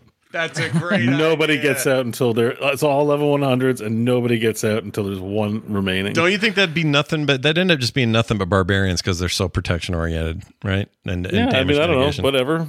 Uh, Yeah. it's not like it's not esports. Like who cares? Like yeah, so like people get all bent out of shape about which classes are better. It's Yeah. whatever. It's just a bit of fun. Like you know, Yeah. yeah, you're probably well. You say that, but classes have their annoying tricks. Like y- you, yeah, barbarians are probably uh, take a lot to take down, but they're not invincible. And rogues can conceal and do all kinds of shit. Like wizards can f- shoot, can completely fill the screen with bullshit before you even get close. So I wouldn't, I wouldn't make any assumptions about barbarian and their defensiveness. Also, I like that you mentioned that sometimes it's a bit of fun. John said this before. Play the thing that's fun. I was trying out a electric electro wizard build for the sorcerer, even at these low levels at twenty five. And uh, everyone was saying, "Oh no, it's per- it's the best because you just crowd control like crazy, and you're always spreading lightning everywhere, and everything dies around you. It's just the easiest way to level." and I don't like how it feels. It just feels stupid to me to play that way. So I'm rocking this awesome ice build. F everybody who disagrees with me. I'm still laying waste to fools and winning fights, and it's fun and rad. And he's all ice all the time. Like in Diablo 3, I felt like I had to mix a lot of shit. This game makes it easy to really go into the lore of I'm an ice wizard. I'm an ice sorcerer. That's what I do. Cold things come out of me all day. And that's how I'm playing now. Ew. He's I was really thinking fun. about what else might be colder than your icicles. I was like, oh, I don't, shouldn't have thought of that. Oh man, Um, but uh, yeah, no, and I think that uh, you're going to hear a lot of the min maxers or people are like, "Hey, you need to build this or build that," but that's like that's for people with ARPG syndrome. Uh, Mm-hmm. This game, I think, provides you with a lot of very good options that are just fine. Also, and this is like pretty much the accepted uh, thing, at least in hardcore, it is. I'm pretty sure you should just do this in softcore too. Don't play on World Tier 2. World Mm. Tier 2 sucks. Play it It's a more. harder challenge for 20% more experience. It's like, are you, are you trying to prove something to somebody about what a tough guy you are? Like, it's not like you turn the game into, it's not like you turn the game into Elden Ring on World Tier 2. If there was like new boss mechanics and reasons to play World Tier 2, then there'd be a reason. It's just they're- they have bigger health pool, they hit you a little harder, Yeah. and you get a very negligible amount of XP. It's like I played, you know, World Tier 1's the way to go. I think to have a more sort of fun Diablo light experience. I will I will tell you as somebody who played starting on World Tier 2 and never went to t- World Tier 1. I don't even know what it looks like. I did it once on the beta to fight the world boss to make sure I got my beta claw whatever Mm-hmm. it was. But uh, other than that, um no reason.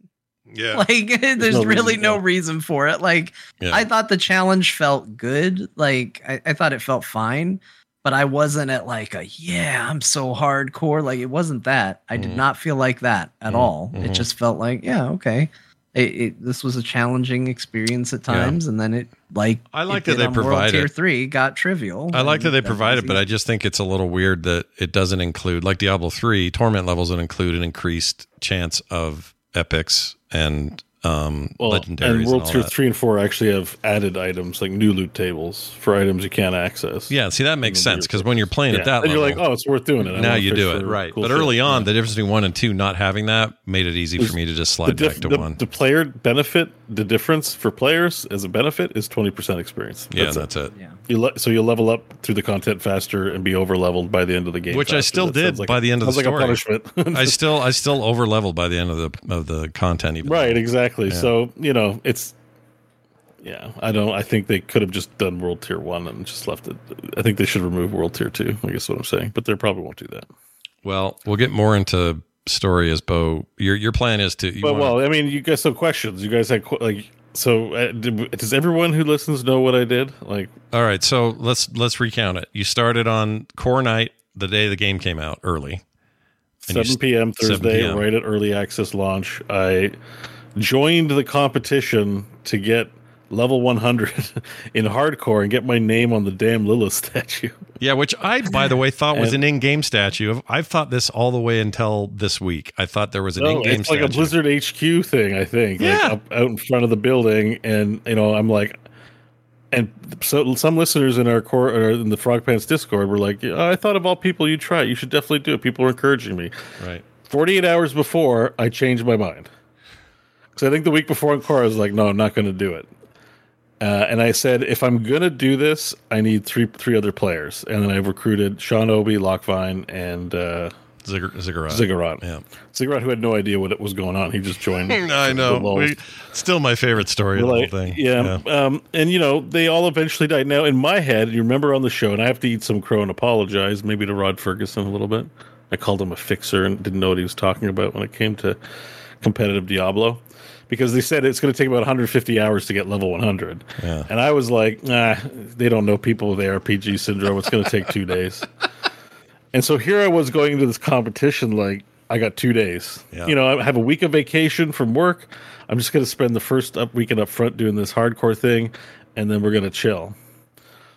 Boy, was I wrong. I don't think we got level 50 until uh, Sunday. Hmm. And then the real slog began. I mean, it was like it was eight or nine days to get from 50 to a level 100. And I was solo at that point because my teammates invariably succumbed to various deaths. Yeah. I think I talked about last week. Um, but man, it there were times where I was like leveling and thinking, you know, there's that guy. I mean, it's probably happened a couple of times, but there was a guy who played like World of Warcraft for 48 hours straight in an internet cafe and died of a heart attack. Yeah, died. there were there was parts where I was like, what if I die doing this? What's gonna like I got you know you hit like marathon walls and shit. I hit like psychological barriers where I was Sure. like, you know, uh, I got to stop doing this. Like I'm I'm getting anxiety. I'm getting like thoughts of you know my mortality and and like, but here and this is where I have to leverage my criticism at Blizzard running this event no problem that you don't have leaderboards in the game yet. I get that not everything's at launch, but put up a freaking blog post with the daily tally of who's hit. Because at day four or five, my brain was like, Am I still in contention? Am I not in contention? How much in contention am I? Yeah. Can I stop this torture? I would gladly stop and enjoy the rest of my vacation, five days, if I knew I was you know, uh, far away from the contention league. Or as Ziggurat said, the Aussies say, maybe I was a bee's dick away from being in first place. a great expression, by the way. A bee, and he says it. A bee's dick. You're bee's dick away. That's a new one. I love it though. That's good. yeah, I, I, I just I like thinking about a bee's dick because I just think about a stinger, and I, I'm like that couldn't possibly be what their dick looks like. Um, that's their stinger. Yeah. But um, yeah. So like I, you know, they f- uh, finally on like Thursday or Friday, I think they posted on Facebook like 200 people, less than 200 people qualified. And I was like, I'm still in it, but am I close? I still don't know. Um, I will say an awesome part of the experience though was that when I hit World Tier Four, John, for like three whole days, I didn't see another player. I think I was the only one on the ser- on the World Tier Oh, wow. Four server. That must have been a good nobody fun. in town, nobody out doing things because it changed. Eventually, I started seeing other players, not a lot, but there were some other players, and I was like, okay, I think I got here pretty early. Um, finally, someone, I just was browsing Reddit, thankfully, a wonderful community member used the Blizzard API to make an unofficial list. So you had to sign up. So anyone who didn't sign up wouldn't be tracked on this tracker but anyone who did, and it gave me the range. I was in about the 200 range at first, but not everyone signed up for it. And so to enter the contest, you have to do a tweet with the hashtag Diablo4Hardcore. Yeah. And and so what he was also doing was any tweets that came out saying claiming someone finished, he would also add it to the list. So that kind of pushed me down. If there's like 100 players that weren't on the leaderboard, it pushed me down to about 300. Um, and yeah, Oh and then- yeah, people are pointing out the official Twitter has now they are now doing it. Uh they the official Twitter, this just in an hour ago. Diablo on Twitter said 291 heroes secured their place on a shrine to Lilith. That's Damn. it. Uh, Damn, they dude. said for your entry to be valid, you must share the following hashtag Diablo 4 hardcore, your battle.net ID, and photo slash video proof of you reaching level 100 on hardcore mode, and then a link to full rules.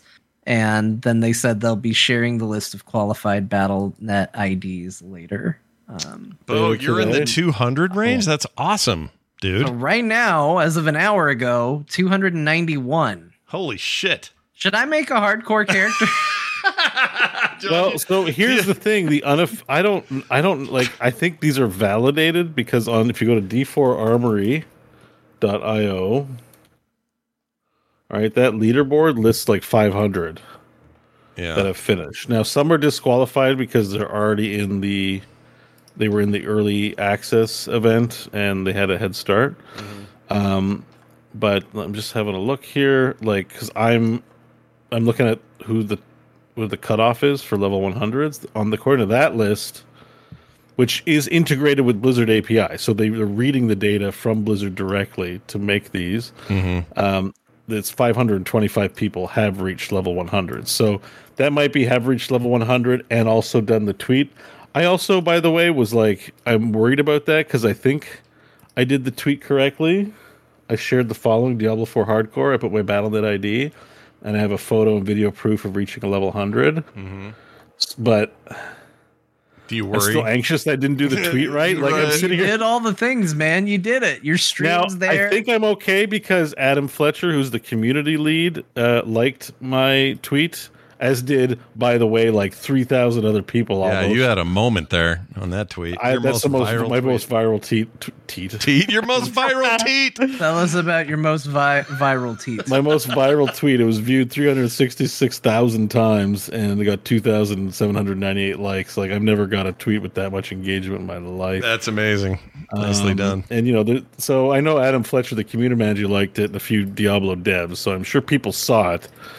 Um, That tells I- me you're I- safe. I think you're okay. Yeah, I DM'd the, the Diablo account, and I was just like, "Can you just confirm that I did the tweet right? Like, sorry to trouble you, but just give me, you know, please." Yeah, I, feel, I have a little bit of anxiety. I'm going to get missed.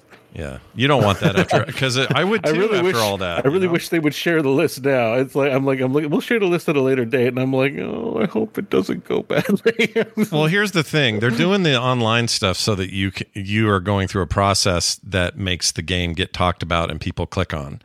That's they know they know on server levels who did it and who didn't. They already know Yeah. this, so you're safe no matter shocked that 709 nameplates remain. Like I am, I am shocked to hear that it's that high. I would think maybe only 500 remain. But I have contemplated. I'm like, oh, it's a good thing I'm back at work. I have a bit of FOMO. I kind of want to do it a second time and see if I can Don't do it. people. You Get can't on do there that. twice, man. Oh Do it. my That's why I God. started a second hardcore character. I got a rogue now, and I'm like, Be the listen, only person who's on there two times. Yeah, that I think no, there's be- already someone I think that's done twice. Wudijo, the guy who was first, I think has already got a second. character Really? Up to 100. that yeah. guy's in. What's his deal? My gosh, dude. Some people are well. So, and here's here's the fun thing I learned about this competition because they are nerf. There's been like ten patches since launch. Yeah. and these players are highly motivated to find. We won't use the exploit word, No, right? But to find the E-word. lootiest, XP Extraordinarily optimal methods. Exactly. And, you know, so Shrine of Eridu or Enkidu or something like that had a really dense and short dungeon that was being spammed over and over again. That got nerfed. Um, there was another dungeon, uh, Guar- Guardian's Repose, something like that, the, or Crusader's Rest, or so, something like that. There's one that was farmable with three people super efficiently that had an XP nerf. Like they are kiboshing, in, I think, in, to prepare for season one, any highly exploit- exploitable dungeon ru- routes uh, right now. And this contest is a way of motivating people to basic. It's basically a hackathon I think that's hundred percent true. I think and, you're absolutely and right. it's kind of funny. I was like, oh, they're just like they put this carrot out. It's not monet, you know, it costs money to make a statue, but they're not giving cash prizes. But they're put a little carrot out to get highly motivated people to break the game uh, from an XP uh, farm standpoint, so that they can sell their battle pass safely. Uh, on the first one without having any XP exploits, and I was like, "Oh yeah, that's pretty clever." yeah, Pretty they're basically doing additional testing here. That's what this is. Yeah, yeah, and, you're but, you know it's still worth it. I want my name on a statue, and that way, like, you know, whenever I interact with Blizzard customer service, I could be like, you know, I'm on a little statue, right? Like, Yeah, you're gonna you're gonna Hey, expedite my I'm a concern, Lilith please. statue guy. Yeah. You've seen my gamer tag every day at work, I'm sure. Yeah. They've created they're- a thousand little monsters that, that are gonna be like, and my feedback is more important. Yeah, of course. because my name is on their statue. But Wow. as I was like, I want that. I want membership in that club. But holy shit, I told my mom because she was really worried about me. Yeah, I told her, I said, I'm never doing that again. yeah. Well, if you told and that would be the other criticism, which John already kind of laid out. The XP, like, I- I'm not spending 13 days every season getting to level 100. You can take your game and go somewhere else with that shit. Like, that. that's a little too long. You know what I mean? Like, Yeah. it's, a, it's a bit much, you guys. Like, whoa. yeah. So, yeah. I can't 13 imagine. days playing wrong- 18 hours a day, if not more. Yeah, Like, I don't necessarily hate the idea of a long tail near the end, which is why I kind of focus in on world tier four. Like, if you considered that, like, okay, I've hit the top world tier, this is going to be the best gear at the highest difficulty. It's just a ramp up in levels from here. Like, I'm kind of okay with a slog beyond that, but I feel like it needs to be faster to that, then, if that's the case. Like, I feel like if you're still chasing gear pools, uh, of of quality and gems. Like that's the other thing is like I've been sitting on a mountain of gems, and then when I started toying with stuff that was in World Tier Four, I'm like, oh, there's new gem types. Mhm. Um, and I guess there's also been a data mined like World Tier Five exists. Oh, uh, I didn't know Is that. going to happen. So like maybe everything gets pushed down by that. Like that could be something that happens. Yeah. Maybe there is a squash coming. Um, we'll see. Because I don't think they're going to up the level cap. There's but a I can rutabaga see- on the way. yeah, maybe we're gonna get some. Maybe we're gonna get some squash. Sure. happening. Sure. Why not? Um, yeah, I think you're right. Yeah, and yeah. I, I just think that you did it. You did the most epic possible thing in the last two weeks. And as much as it wore you out, and I was actually worried about you for a couple of days there. I mean, it was it was worth it, but in the middle of it, it was like actual, I think, psychological torture. Yeah. like, for sure. it's a lot, man. And I, you know what? Would it you? was because I didn't know where I was at. I'm Yes. like, I just have to keep playing. I'm in a competition. If I slack off, I'm going to lose. And I've already invested five days, and three other people helped me get here. And by the way, all the beautiful, wonderful people who have given me, like, I have 500 subs on my channel. Yeah, although most of them are gifted in primes, and they'll fall off next month. Right. I've never seen a number that high next to the word subs in my life. I was like, I'm like, I'm gonna make like a thousand bucks off this, and I'm like, well, I can't just give up. All the people that gave me money are gonna be like, well, this guy sucks. You know what I mean? Like, I made a commitment. I gotta see it through. yeah. I just would have loved to have known if Blizzard was just send a leaderboard or something. It's just some, you know, so that I can say like, listen, I definitely lost. Like I'm behind ten thousand people. Yeah. I think I'm gonna go get. I'm gonna make sure I get a square eight hours sleep. There was two nights I stayed up all night. For Oh so 48 gosh. hour days. Good lord. There were two nights um, where I slept for maybe three hours, and then there were two nights I did like six, and then I had like one eight hour sleep. Like I am a wreck right now yeah. and and I did that because I'm racing and I just don't know. And you know what I mean? Like it's just that like um sunk cost fallacy. Like I've I've invested so much I can't stop now. Yeah. Um that they they really should have provided at least some feedback because once I started to learn the truth, I was like, oh, I could have gotten an eight hour sleep. Like there's still 700 spots. Yeah. Like I could have waited till this weekend and secured a spot. I didn't need to do it Tuesday and nearly kill myself uh, internet cafe style.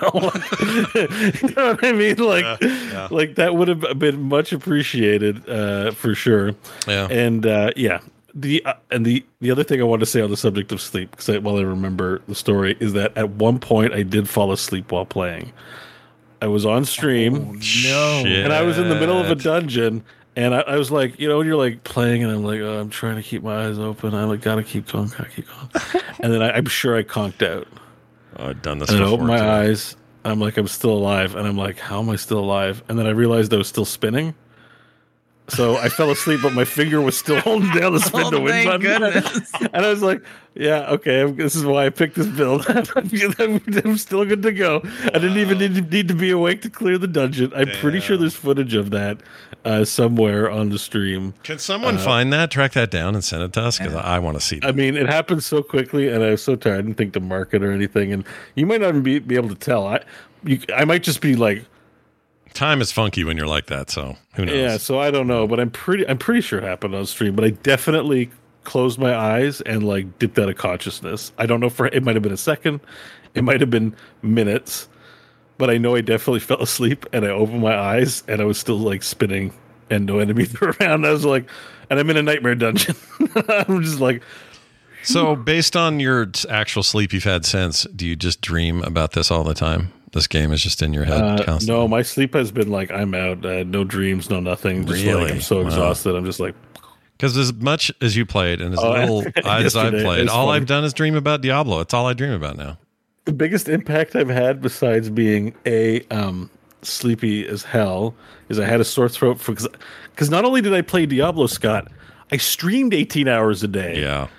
Like at a certain by day 10, I was like, guys, I just have to stop streaming. I have to play off like I have done nothing. I've not enjoyed any VR stuff. I have not like watched YouTube videos or TV. I was gonna say that was the funny one that you told me. You're like, I want to watch some. I want to see a show. And I was like, Yeah. when I checked on you, you're like, I want to watch something. yeah, I, I, don't want to watch you. something. Like I can't just be talking to myself for 10 days straight. It's like So you're, a you're you're like the the end of Truman Show. You figured it out. You got to get out of there, right? Yeah, Everyone's it's a little at me. too much. Like if I ever stream full time, it'll be for like six to eight hours a day. Like I'm not this 18 hours a day every day bullshit is just torture. Yeah, it's Um, especially and especially at four in the morning. Like, what kind of content am I giving you except for like, uh, Except like for the it's part so where, bad. You, where you black out and then you don't know how long. yeah, you were yeah, and then but people still had the well, nerve to be sad. I mean, not nerve, but you know, they're like, "Oh, okay, I guess you're going." I'm like, Yeah. please, I, I have to go. Oh, Like, all right. I guess. I guess I'll- so, if you're gonna I guess stop. I'll watch nothing now. yeah, but um, but yeah, no, I appreciate everyone's viewership and stuff. It's just funny, you know, to feel that way. Like, okay, guys, like. I can't stream. So for the last little stretch, I streamed less because I'm like, I just need my sanity. yeah, But I still played, yeah. and uh, yeah, um, And you hit Oh, it. you know what? I don't this really might wanna be do why this there's uh I think I might have figured out why there's a numbers disparity between the Armory and Twitter. Uh, it says it's valid. The contest is valid for U.S. residents only. oh, shut up. John made that up, Bo. I did make that up. I can't keep that Oh up Oh my for God, long. I'm gonna kill That's you. 100 percent If your heart, almost if your heart skipped a beat right then, like I don't know what palpitations feel like, but I'm. I'm sorry, Bo. I did. I logged in to make okay. sure Canada was applicable. that would have been the ultimate comment. hardcore death, right? Like, yeah, I oh did this, man, we could still get you on Kotaku with that though. That's pretty but- but funny. you- if you did that, one of you'd have to marry me.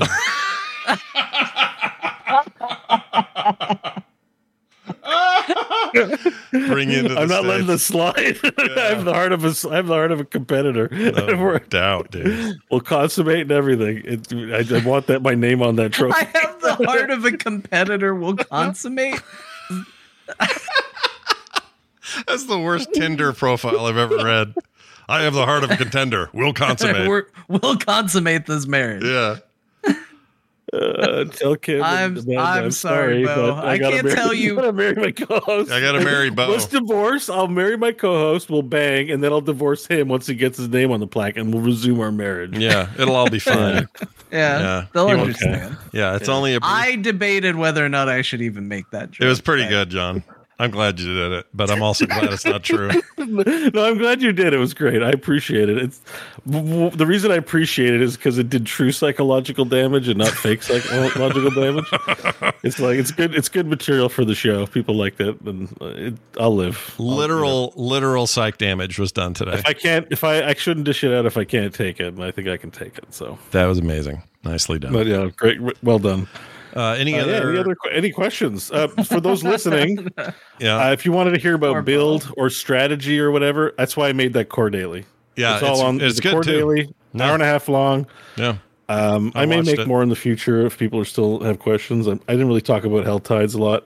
I think a lot of the information going out out there is kind of wrong because people are finding cheating ways of earning good XP per hour. But I know just strategy mindset and how to calculate your XP rate per ten minutes. That's Mm-hmm. how I started to get real good gains. But for the most part, if you want to see that information, there's a video. We don't need to discuss it here on Core. That's why I saved us the save you the trouble of listening to a lecture on on that shit. I think it's totally fine. And so- here's, here's the other thing: Core Daily is usually a very short affair. It's just a nice little short little blip in the It's not a minute. It's a daily. That's, a my- daily. the new tagline. That's right. But Bo, Bo went in there and went hard with an hour and a half, and we don't. It's fine. We don't care what the core daily as long as it's daily. That's it. So if, if you have, Honestly, I would have posted it to my channel, but a I know more people watch Scott's channel, and I wanted people to see it. You know what I mean? Like I wanted like to get in front of people. We're going to ask the questions. They're going to Sure. find your channel before they ever find my channel. you could do both. And um, that I just I like it when I make a core daily for you because I feel like I'm giving you a day off. oh, you totally saved. You know, me. Like- you don't even know. you know, you like, I don't have you it today. It's saved me that day because Wednesday was packed with stuff. I was so busy. I was going to do one, but I was so busy. And you sent that over. I saw your your Discord. I went, oh, that's great. I'll do his today. And I don't have to think about it, and I can just go throughout my day and not worry Yeah, about it. not- I feel like I'm always every time I send you one, I'm like, I'm just doing Scott a solid right now. You really are. I feel good about it. Yeah, no, I appreciate it. I felt bad that I couldn't do one the week before, but I'm like, well, I'm busy. I'm comp- competing. I- Yeah. I, will burn every relationship that I ever had to get my name on the statue. Nothing Yeah. else matters. It was pretty great. Um, I watched the whole thing um, after you sent it, and uh, just kind of had it on and listened to it. And it's there's good stuff in there. If you're playing a barb and you want to, even if you're not doing hardcore, there's some solid shit in there about this game that I don't feel like is out there yet. Like there's not a ton of really solid search for it anytime content around Diablo 4 and its end game or its late game because end game is a different kind of thing coming up soon. But but but Bo really went into it there. So if you want some of that stuff, check it out. The Core Daily feed is a separate audio feed. If you want audio version of it, that's up on the on the site. But if you want the video version, it's on the YouTube channel, frogpants.tv for more.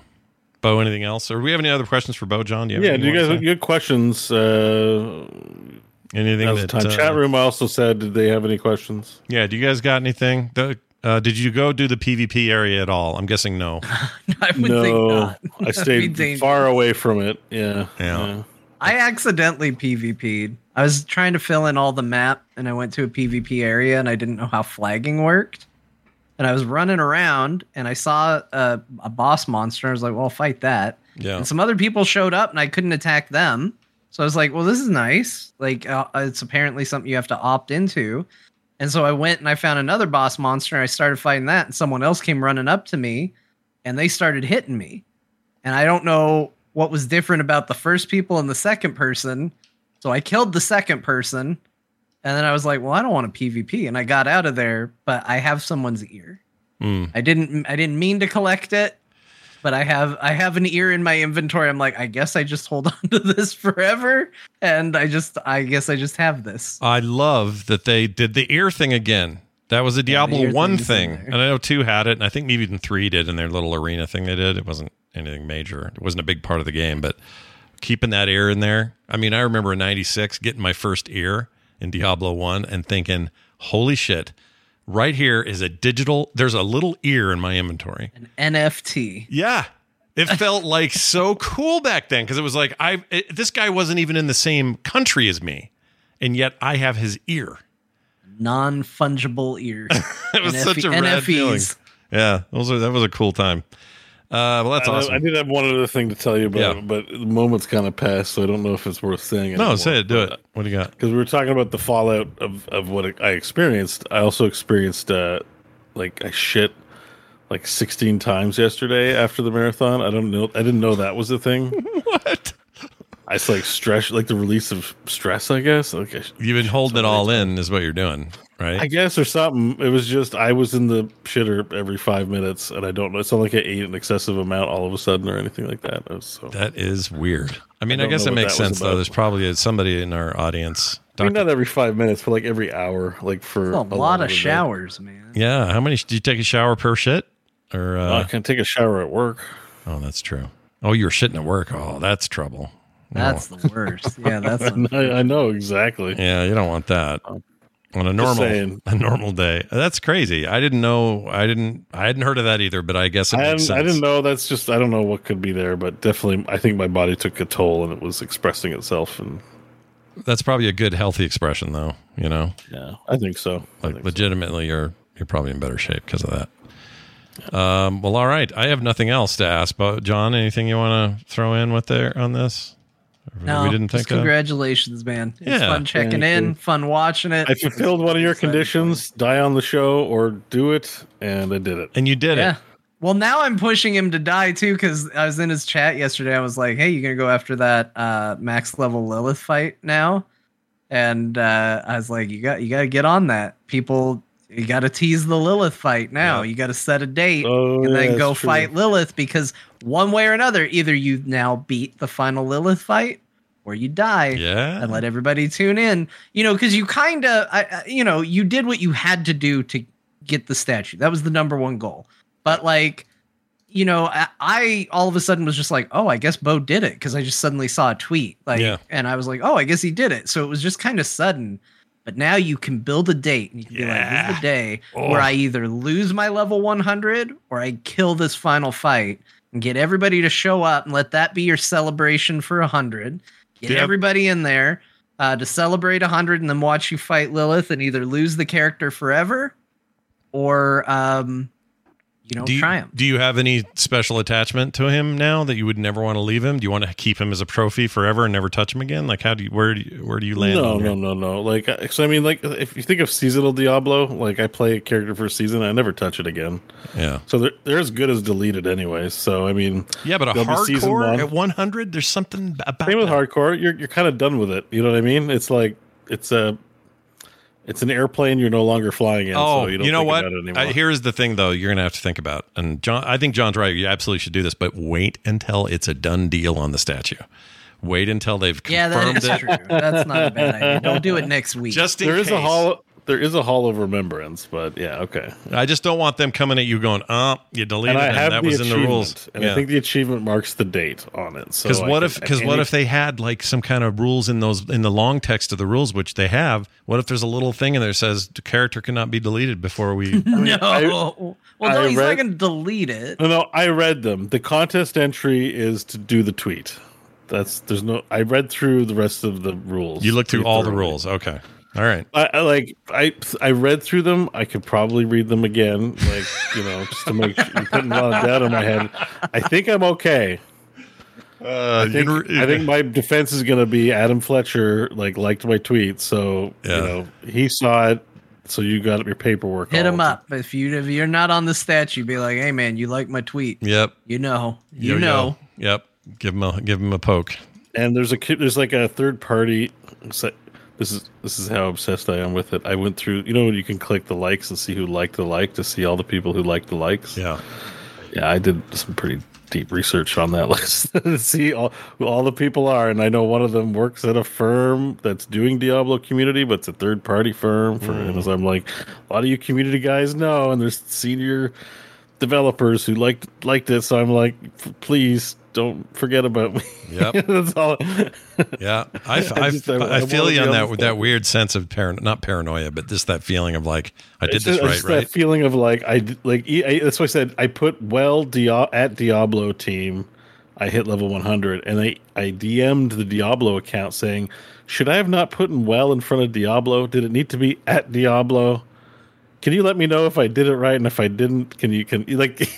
I haven't gotten checking all yet. those boxes, man. He Every hasn't- they haven't one. they haven't responded back to me yet. Oh man, But I've seen other people who I think qualify who haven't done that, so I think I'm okay. you're all right. I think I, You're all You're, right. And, like, you're fine. you know You're some- Mine was- man. Yeah. Mine was pretty viral. Like I think the two other big ones I saw who posted that kind of stuff, apart from you know the Wudijo, was um Trainwrecks and uh Shroud. Was Shroud? Shroud? No. Shroud played ARPGs. I didn't know that.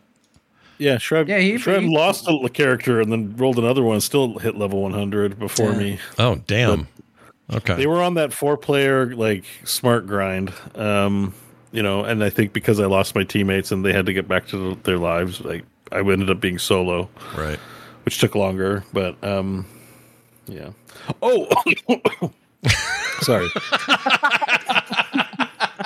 Yeah. Saw a ghost. Yep. I had I had one other thing to. I'm Ghost not got gonna him. co- I'm not gonna complain about it because it's fine, but it is a complaint worthy thing that happened. Yeah.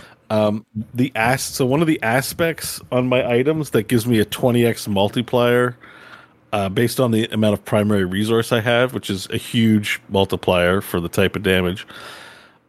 Friday, five days before I hit, that aspect was disabled in game via hotfix, meaning it didn't do anything. Oh, and you didn't know. And it's a 20x multiplier, which is like on the back end, so it really does bonkers damage. And I had been using it all weekend to rush. Yeah. And then, as after I hit 100, Adam Fletcher tweets out, "Okay, we've restored the functionality to this aspect," and I was like, "It could have taken me so much less longer if I had my 20x damage." And I didn't even know I would have switched weapons. I didn't even know it was disabled. And I guess like it's on me for not checking the forums. But I was I was a little bit like, well, that's unfortunate. like, like that that was really unfortunate. And you didn't label anything in game like not working or something. Like, oh my god, Yeah. uh, that was really bad too. Um, I gotta say, I'll bet. But you didn't. You still triumphed though. I still triumph, which is why I'm not that mad about it. But I might have triumphed two days before. That, like, Still on. I'm missing 20x damage. I'm doing like 20 times less the damage I could have been, and could have been grinding harder content. So That's interesting. Well, all right. Well done. You helped not only beta test Endgame, but you uh, rocked it. And you're in the lower percentage tier. Like, I don't know when they finally hit a thousand. I feel like it's going to take a while. Well, if they're saying 291 players immortalized, like that, I'm in the top, you know, 30 percent uh, at least, which is kind of nice. I'm That's really just, uh, cool. Yeah, I don't think Yeah. that's anything to scoff at. I just don't know when they hit a thousand. It feels like it's going to take forever. You know, The one thing I question I have too, not that I need to find this, I just I kind of hope it's Bo Schwartz on there and not Gorath or Bo, Gorath Bo Schwartz. I don't know what, what they're I exactly. gonna believe do. they said it was going to be your BattleNet account name. not Well, your real ID name. That's a bummer. I, Yeah. I thought that's what I, I mean. That doesn't mean they're doing it, but I believe the terminology I read was to have their battle ID or whatever. What if on the statue guy's like Schwartz is too long? It's got to be Gorath. Yeah, see, like the thing is, I'm. I, I don't know. I just now that I've done it, a lot of people in my life who don't know much about it, they're like, "Oh, I can't wait to go see the statue." you know, they're like, they're like, maybe we'll come to BlizzCon. Friends, people who have no business otherwise just want to see my accomplishment, and it's just going to say Gorath, and it's like, well, who's that? You know, it like- adds a like weird extra layer where you have to instead of just being like look at my name on the statue you have to be like look at this name on the statue and then know that that means me Yeah, right, and then it seems like less of a immortalization. You know what I mean? So Sure. I think they should put real ID name and the user tag, personally, yeah. or just real name, but. Hmm. That sounds like they're going to put. I'll bet it's. If I had to guess, they're not putting real names on there. But maybe you get to say. Maybe you get to request it or something. I don't Yeah, know. Maybe. I don't know how much they've thought about Yeah. this. It feels like they f- they didn't think that hard about it, or they would have had some leaderboards or something to help you out. But Well, I mean, I'm hoping they ask like maybe a preference, like do you want your IGN or your real name Mm-hmm. on the, you know, because I mean, my name is not that much longer than my IGN. It's, it should be fine, and they can. It's probably going to be really small on the plaque. It's not like it's you know, there's a thousand names. Everything's going to be pretty tiny.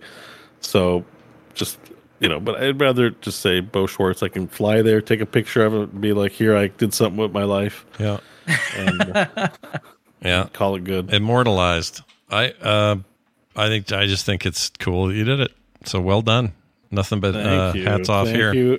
Thank you, everyone, for all the support and encouragement. Uh, It's no small feat. it's really more than I expected, honestly, and it's been really flattering. So Well, thank you. good. Well done. And all the VODs are up on Twitch. You, you should put those on YouTube, just the whole full. That'd take forever, though, wouldn't it? Those are What? huge. Well, I mean, they can ex- export to YouTube if people just want the raw ass unedited video on YouTube for some Yeah, put 'em reason. up there They might. May as well. look sometimes people just want to feel like they've got company on in the background you know a eight hour stream they'll be like i'll just chill with my friend bo Yep. Just me and Bo for eight hours, killing little I g- will uh, gremlins. get on that as soon as I finish recovering. Yeah. Can I say one thing about the, the Lilith fight? No, that's spoilery. Never mind. Well, You fight lilith in this game about no, lilith that's obvious. You're I, going to do I that. did the fight. I did the fight. Just didn't see the cutscenes. Well, yeah, I won't say anything. It's not a story thing. It's it's more of a it's how she looks when you fight her. And yeah, I fought her. Like I did do that. Yeah, and I and and there's a reason she. I don't want to. This will totally spoil if I say it, so I'm not going to say it. yeah if you, if you're already on the i think this is a spoiler Yeah, me? If somebody who, Me of who usually people. says this isn't a spoiler and then spoils stuff if you're thinking it's a spoiler definitely veer Yeah, to I think side. I'm. I think you're right about that. I'm not going to say anything else about it. Instead, I'm going to tell you some of the other games that we all played. All right, let's do that. Oh yeah, there's other games. I played Super Mega Baseball, uh, Yeah. specifically Super Mega Baseball 4, which uh, is the fourth in the series, obviously, but it is now published by Electronic Arts. oh And, no um, no, you'd think Is that'd be good You'd think that'd be bad, right? I, I do t- typically think that that's bad. I Did do they too. Ruin it, or is it still okay? Let me tell you what happened here, and I'm very pleased about this. Um, first of all, thank you EA for the code. I got a code. Second of all, I've loved all these games. um, do they know that there are two other people on this show? I, I, I think they do. It, it might it might actually be uh, one of our joint friends up there, but I don't As, think. as I immediately, I'm like, boo, EA, boo, did they ruin the game? and I turn around like, hey, but can you hook me up? Can you give me some more codes? But do you remember how Dead Space didn't f- have all the fiddly EA launcher bullshit? You know all that. Yeah, and that was great. it was nice. like, oh, this is nice. You just gave us a video game that I paid for. This is fantastic.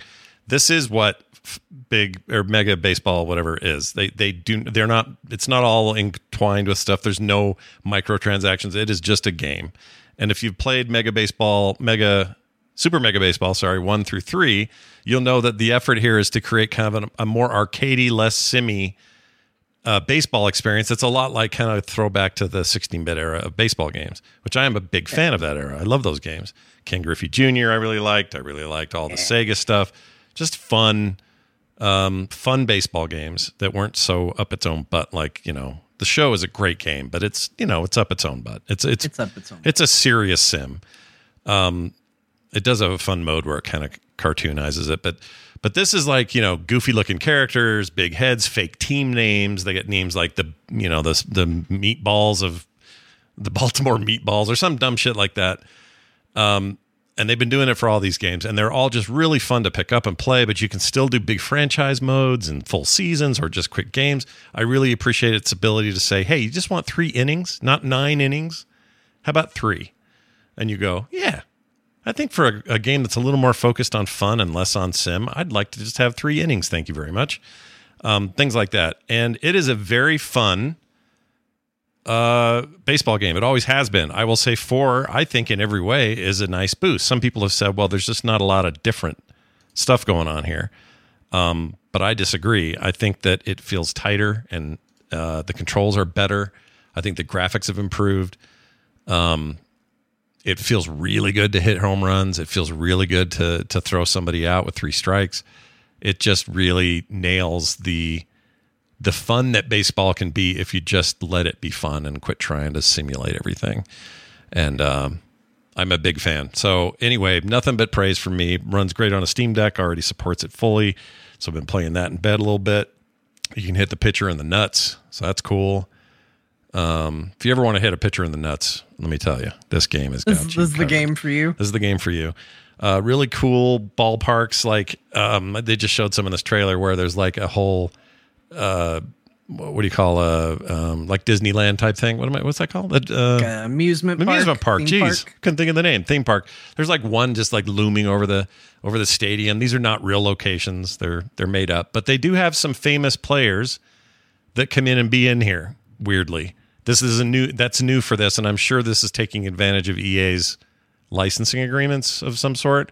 They don't even publish a regular baseball game anymore at EA. This is now their only baseball game that's new but it's got like Ken Griffey Jr. in it, I think, and some other guy, and uh, I forget their names. I mean, that's what you want. I mean, that's that's how EA acquires something and doesn't do what I joked about, which is ruin it. Like you don't stop them from doing. It's like when they. So here's where that came from. Yeah. Like when they acquired the Burnout people, yep, and what that meant was no more Burnout games. basically, and yeah. nothing to replace it. And now it just sucks. Well, the world is worse They, because they got I overall agree with you, except their Hot Pursuit remake's real good. Just throw that out. there. yeah, but it's not burnout. It's not Burnout, no. None of them are because they're wrecking real cars, and the real cars don't want you to do that. They Yeah, mad. they just killed the amazing franchise to make sure there's some winners in there, but a lesser one. yeah, So I like that's what I didn't want to happen. I agree. Sounds like that's not what happened. No, in this case, they did very. I mean, they basically just let these devs do what they do, and it and they've improved on the game in every possible way. If you've never dabbled in it, three is still on Game Pass, I believe, so you can test out Super Mega Baseball and and get the idea there. But I think if you want the tighter uh, experience, this new one's real good, and I really like it. So. Yeah, it's a nice throwback. And I'm in the mood for throwbacks because here's the other stuff I did. Uh my Anbernic is getting warm because I'm playing it so much. Not true, but it's I'm playing it a lot. And I dabbled in like I went down one of these rabbit holes Scott goes on once in a while. I went down this hole and played 10 to 15 different classic JRPGs, turn-based JRPGs, which is why I did the poll. It's why I've been thinking about it. I just kind of went nuts. And I know I talked a little bit about this last week, but I played a bunch of them. They include things like Dragon Quest XI, which is newer. That's not classic. That's a that came out in 2018 or 19. But that game is oh, so good. It's such a great game. Um, what's it called? Something of a, an of elusive, elusive age, whatever the subtitle is on. I forget. Echoes of an elusive age, whatever it is. Yeah, I think that's right. Uh, also, like a dragon, I, I dusted off because I wanted to get back into that as well. But Um, Yeah, I just- should play that too. That seems that That's was so really good. Started So much strong. fun. It's so good. The turn, the move to turn base for that series. What an amazing. Well, at least for this offshoot series, Um, although it's based on this sequel announcement, it sounds like they're maybe moving that direction for the mainline stuff, and only spin-offs will be like the old Yakuza's. I don't know. I really like that turn based though, so I hope they stick with it.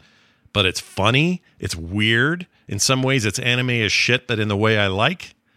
Um, Yeah. it's graphically impressive, uh, but also janky in some ways. Like it's all that you want. Those Yakuza games are great, but this game in particular, uh, despite a couple of weird choices for some of your companions, like the homeless guy and his powers. But anyway, uh, Hey, you were talking about homeless simulator not too long that's ago. true. Well, that was called. What was it called? Ho- well, bum simulator. They tried to make it old school. Somehow that makes it better to say, ah, like a bum, like back in the old days. See, yeah, he's a bum. That isn't probably Bum, bums aren't too offensive. no hobos Because and in bums. In theory, a bum could have a home, but if he's called homeless, like it's right in the title. Yeah, and then it becomes too real. But if you call him a hobo, that means he's got magical powers and like you know special abilities. So I wish they'd have called it Hobo Simulator because in that game he has magical abilities. He can do all kinds of weird shit. But anyway, uh, so I played a bunch of that. As far as the '90s RPGs go, I landed on playing more Final Fantasy VII. I tried out that Suikoden or whatever it's called, the the Konami one. Yeah, that one's that seems cool. Uh, I played some. Um, How do you say it properly, John? Those it's Suikoden. Suikoden. Well, I don't know. I'm an American. I was born in Arizona. I can Yeah, but you assure like you some that I'm not going to say it correctly. You like some JRPGs? I thought maybe. I, maybe. I can you get closer than Sua Saba Saba Saba. I can say I thank you for a correct Suikoden. pronunciation. yeah. Okay. I don't know that that's correct, but I ha- I can say it with confidence. Suikoden. It's Suikoden. I will also. I, I dabbled a bit in a lot of PlayStation uh, JRPGs, and one in particular was Final Fantasy Nine.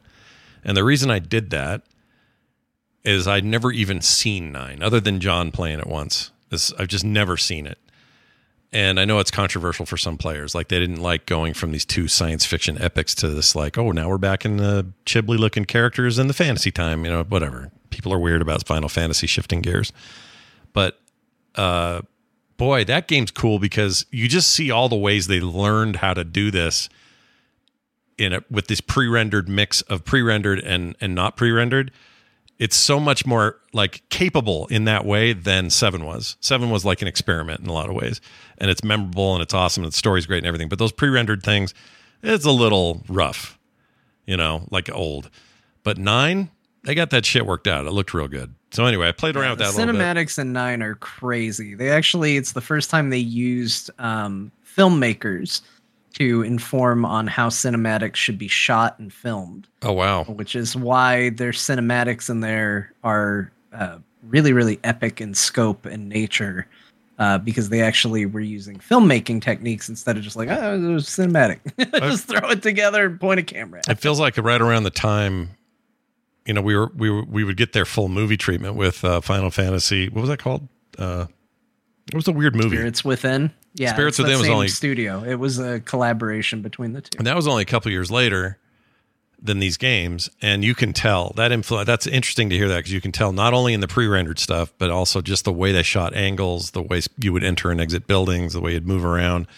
Just really competent, and I enjoyed my time in there. But again, I'm not super deep because I'm just testing all of these. Anyway, at the end of the day, I think where I landed was I want to finish seven, I want to play six, and I want to play that Sudoku thing, whatever it is. Yeah. And Dragon Quest Eleven is great. Boy, talk about a hard to put down Steam Deck game. I didn't get to sleep till way late the other night.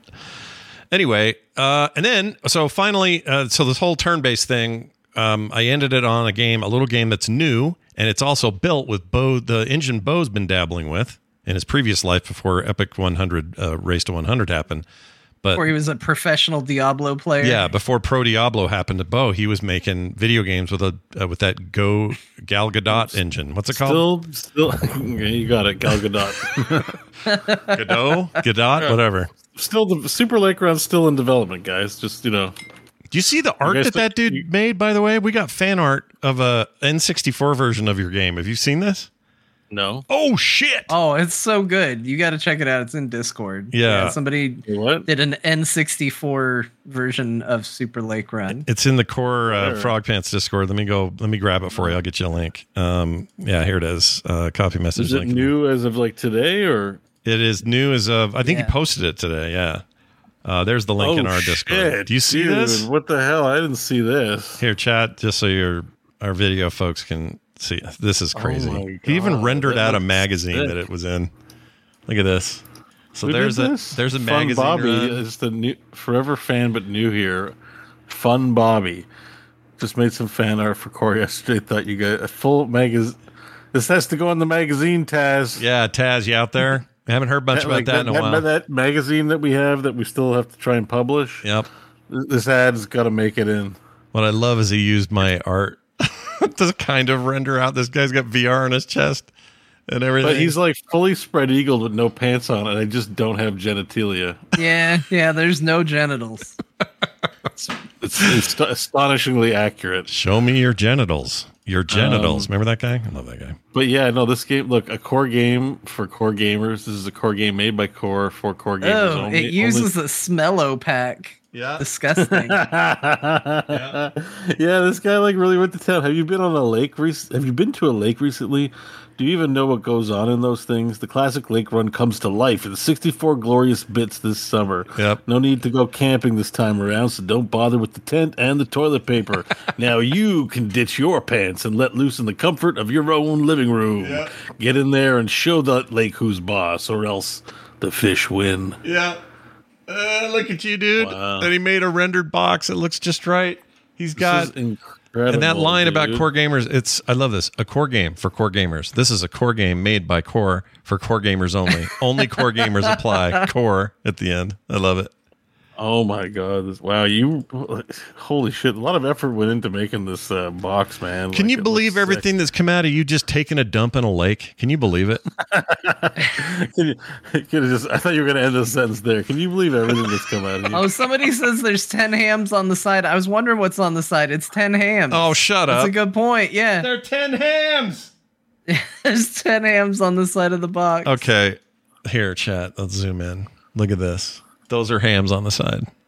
Oh my lord. oh my god! What is with you guys? You're all talented as hell. Let's all make a big project. I don't know what, but let's do it.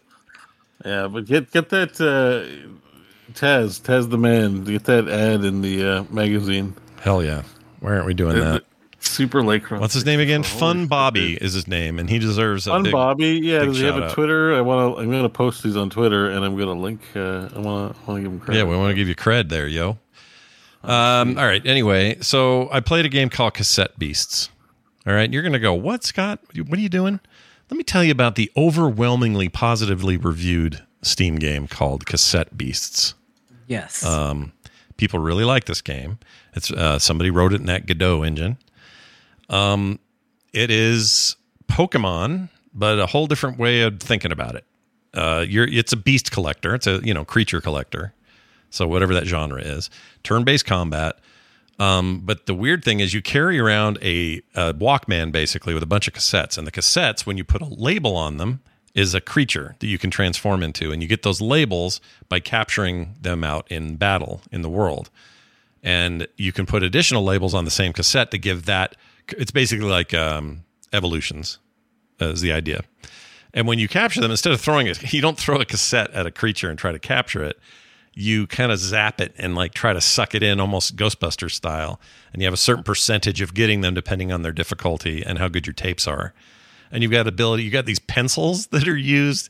It's an inventory item to use if you screwed up and didn't catch well. You use a pencil that will rewind the tape and let you try again because uh, kids of a certain generation remember rewinding our cassette tapes with a freaking pencil.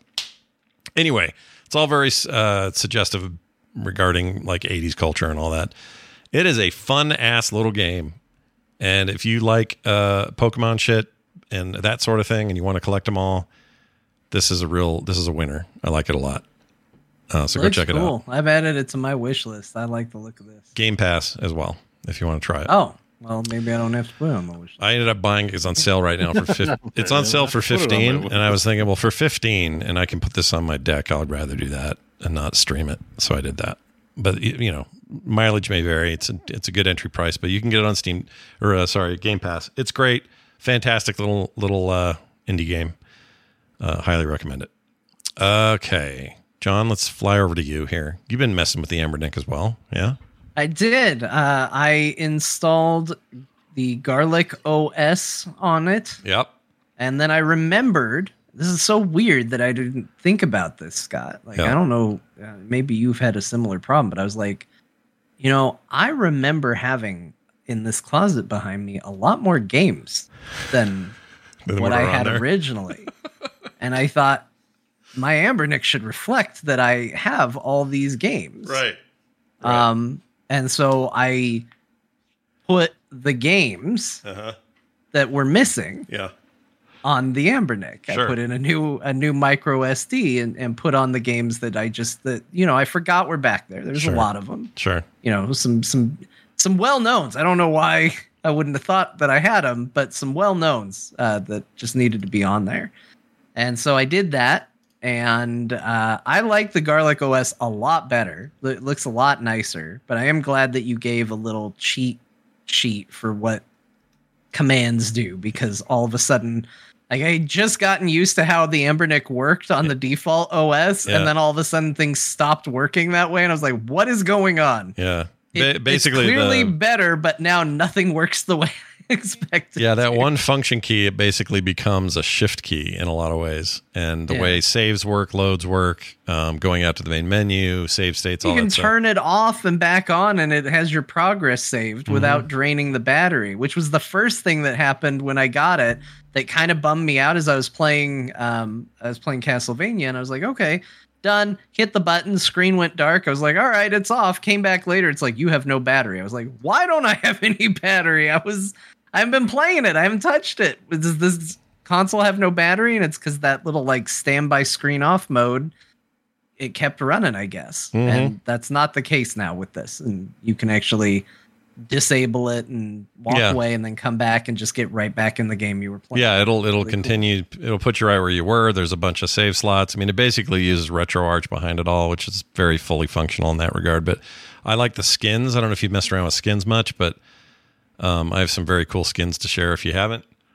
Um, no, I gotta mess with it. Like right now it doesn't even have the right time, but I was just happy to have, you know, all my games on there. all the games that you have in your closet that you have extracted and created there. ROMs of. Yeah. Yeah.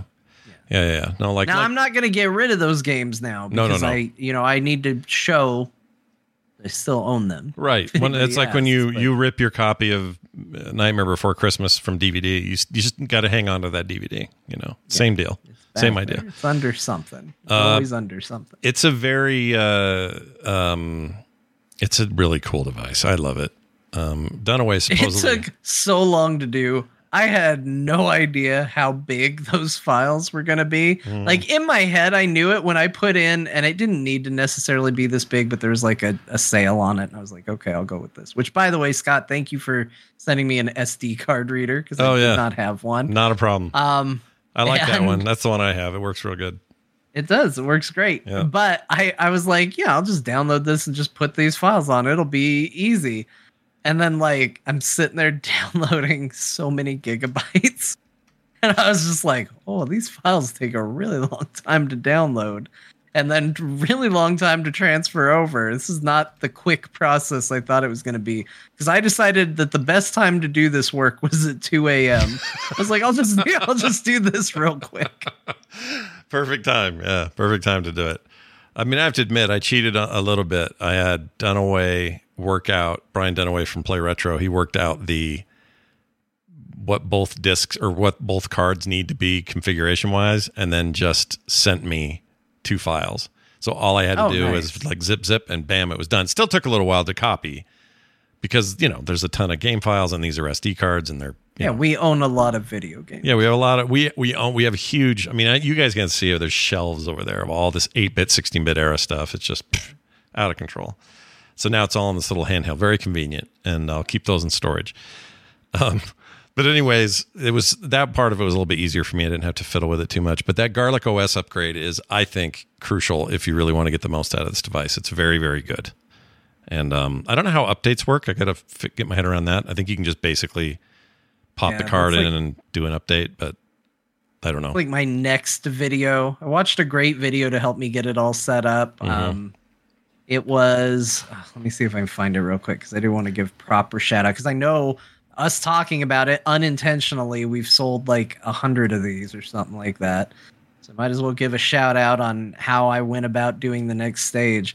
It's kind of a weird YouTube video series because it was like I started watching it and I was like, oh, this is an interesting decision. And then I just really liked it. Uh, it's Tech Dweeb, how to install Garlic OS in two minutes. And uh, the guy really leans into the like, hey, I'm a dweeb. I'm going to show you how to do this. Like, he does a voice and everything. And I was like, is this going to get annoying? But it was really great info. It was really well shown, very clear, very What's concise. it called? and, Stardweeb? uh, it's Tech Dweeb. Tech Oh, Dweeb. Tech Dweeb. Star Tech Dweeb's a cool name. I like Star Dweeb, but yeah, Tech Dweeb. Star That'll work. Dweeb. Uh, it was good. So uh, the next one I'm gonna watch is how to do the update. But um, it's it's really really good. It's really liked good, yeah. Also, you may not know this. I don't know if you know this because I don't think it was on the cheat sheet. But if you press when you're out in any of the menus, so not in a game, and you press select, you'll notice your battery will change icons. Like you might get a little plus, and then if you hit it again, you get two pluses. If you hit it again, you'll go back to neutral or get negatives. And what that is is it's setting CPU clock speed for sometimes you might want that. Like if it's a really demanding game and you want to get the best possible performance, you get the two pluses, and now it'll use max PC. It'll basically overclock the CPU to run those games better. But there are tons of games where they just don't need that kind of juice. So you want to like extend your battery life another eight hours or something. You knock it down to to the two minuses for a game that doesn't care, and you're golden. Still plays the same, but you're not you're not using so much of the CPU. It's it's pretty cool how that works. And that's that's a garlic thing. Anyway, it's rad. Look it up, Google it, guys. Garlic OS is cool. Okay. Uh, Next up, yeah. uh, just do a frog wrestling check in because uh, I just I actually I'm going to talk a little bit about what I did this week, and I do have video if you want to show it I uh, from this week's uh, show. Yep. Uh, we had a Royal Rumble this week. Um, got to do that, but the big thing is next week, next Wednesday, twitch.tv slash craftless rogue to get my plug in here. Yep. I am doing my first ever. You don't have to pay for it, but we're calling it a pay per view. Uh, Uh, it is going to be a huge. it's going to be yeah, free pay per view. Uh, it's going to be a huge event. Um, we're going to be. Normally, I do three, four, five matches max in a in a streaming session. It's a pretty quick stream overall. Um, but.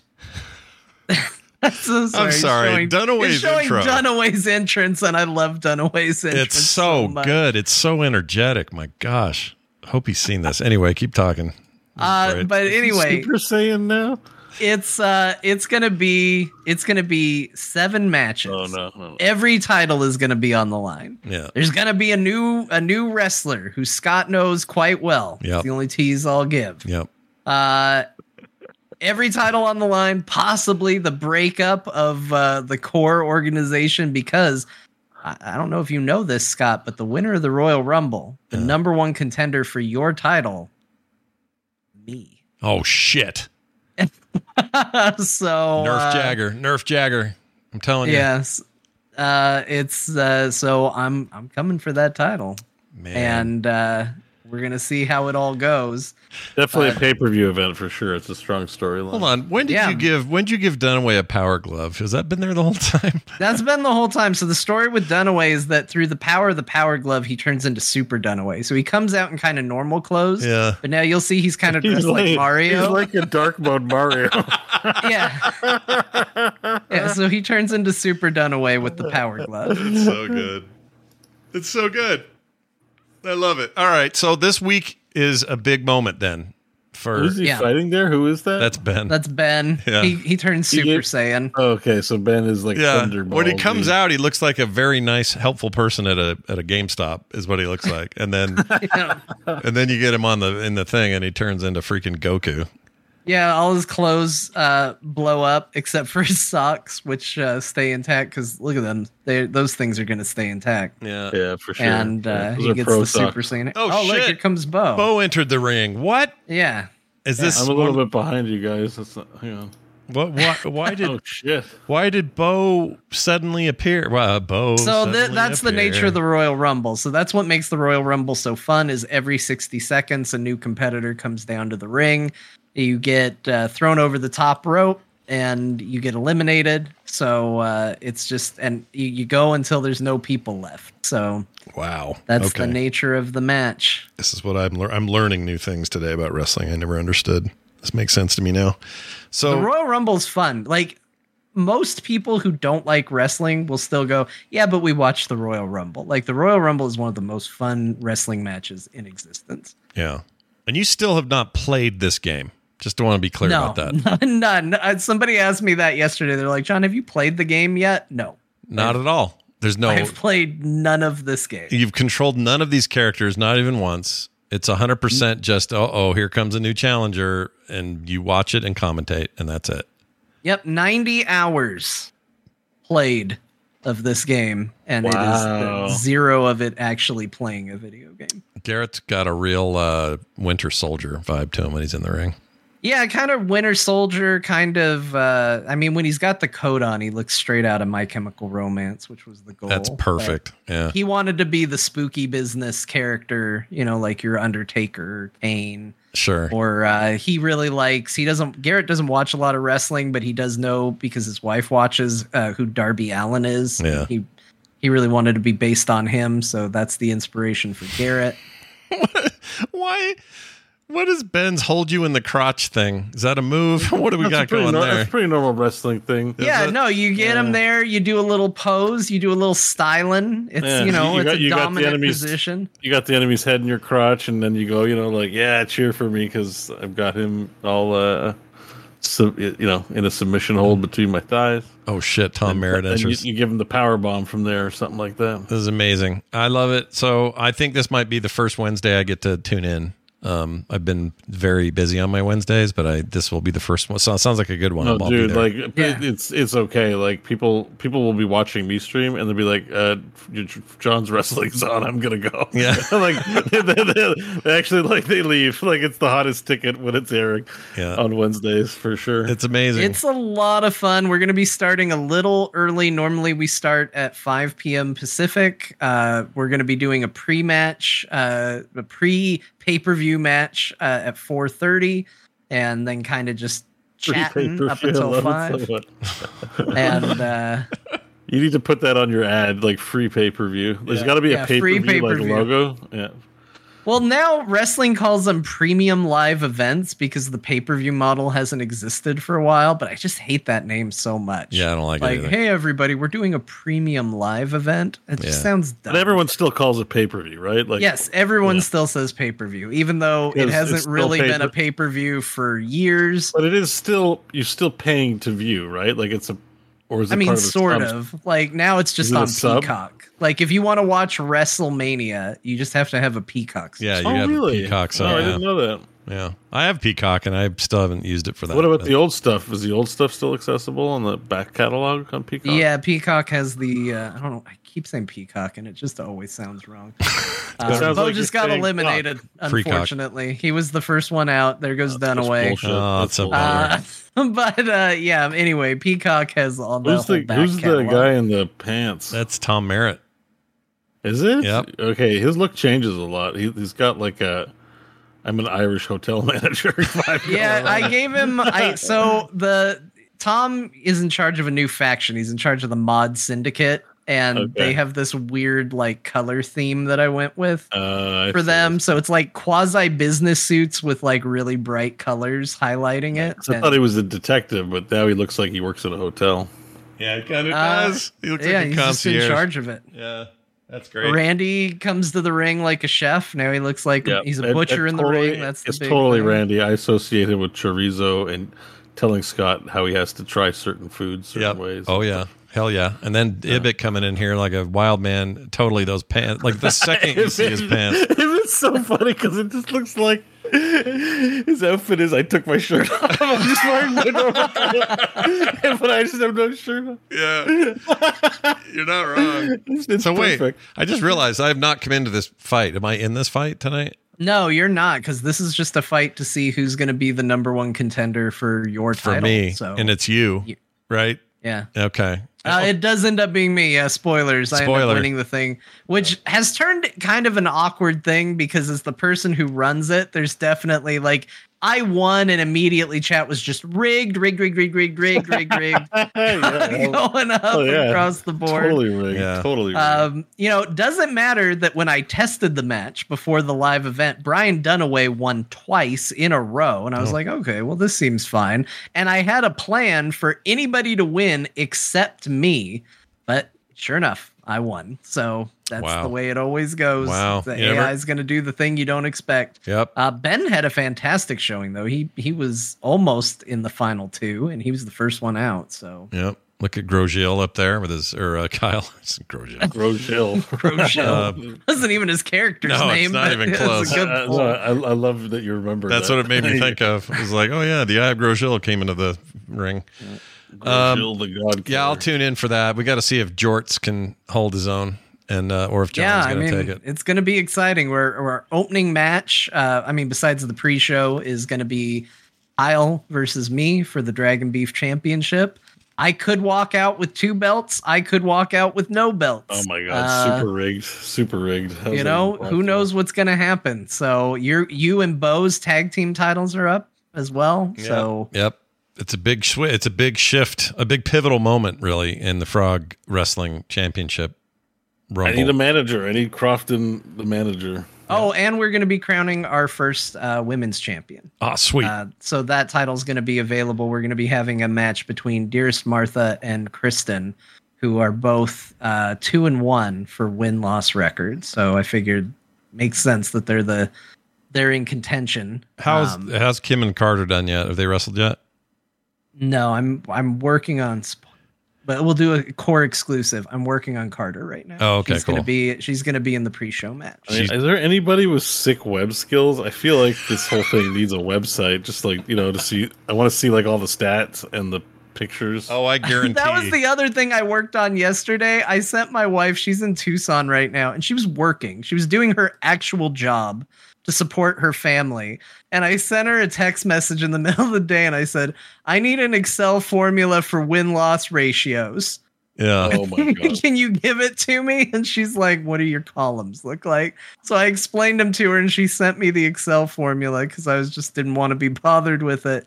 And then I spent the day figuring out win loss ratios and all of that. I do. I have a four tab Excel document with who beat who, who's won what matches, all of it. Yeah, Oh, we need all those stats, and those need to be put on the website. I could probably wing if I had the data. I might probably have what I need for that on the frog. We, it'd be frogfans.com to make a slash frog. wrestling or Yeah. something, but I don't know. We'll figure it out. Someone Well, will, someone want, will I step want up. like t- not that I want to give Taz work. I mean, it's just volunteer or something. But you know, someone with some skills just to put together like the the image with some a title or something. Well, and Taz made the logo that's on everything. I mean, like I Oh, he used the did. frog wrestling logo for everything, and that was Taz who made that. Yeah, it looks awesome, by the way. And these are all up on your YouTube channel as well. So if you guys are like, wait, I hate VODs, how do I get these? Go to I mean, it's youtube.com. too much work just to do for a thing that's for fun. But I just like picturing Yeah. website. You know, YouTube.com slash craftless rogue as well. Uh, go Yep. go consume it Is at your there- Has, it- have any has any betting started yet on this stuff? I mean, there's sort of betting. So uh, Twitch will let you bet channel points. And Oh, so nice. we've been betting channel points. Not that you can do anything cool with them, although people have given me some ideas on that.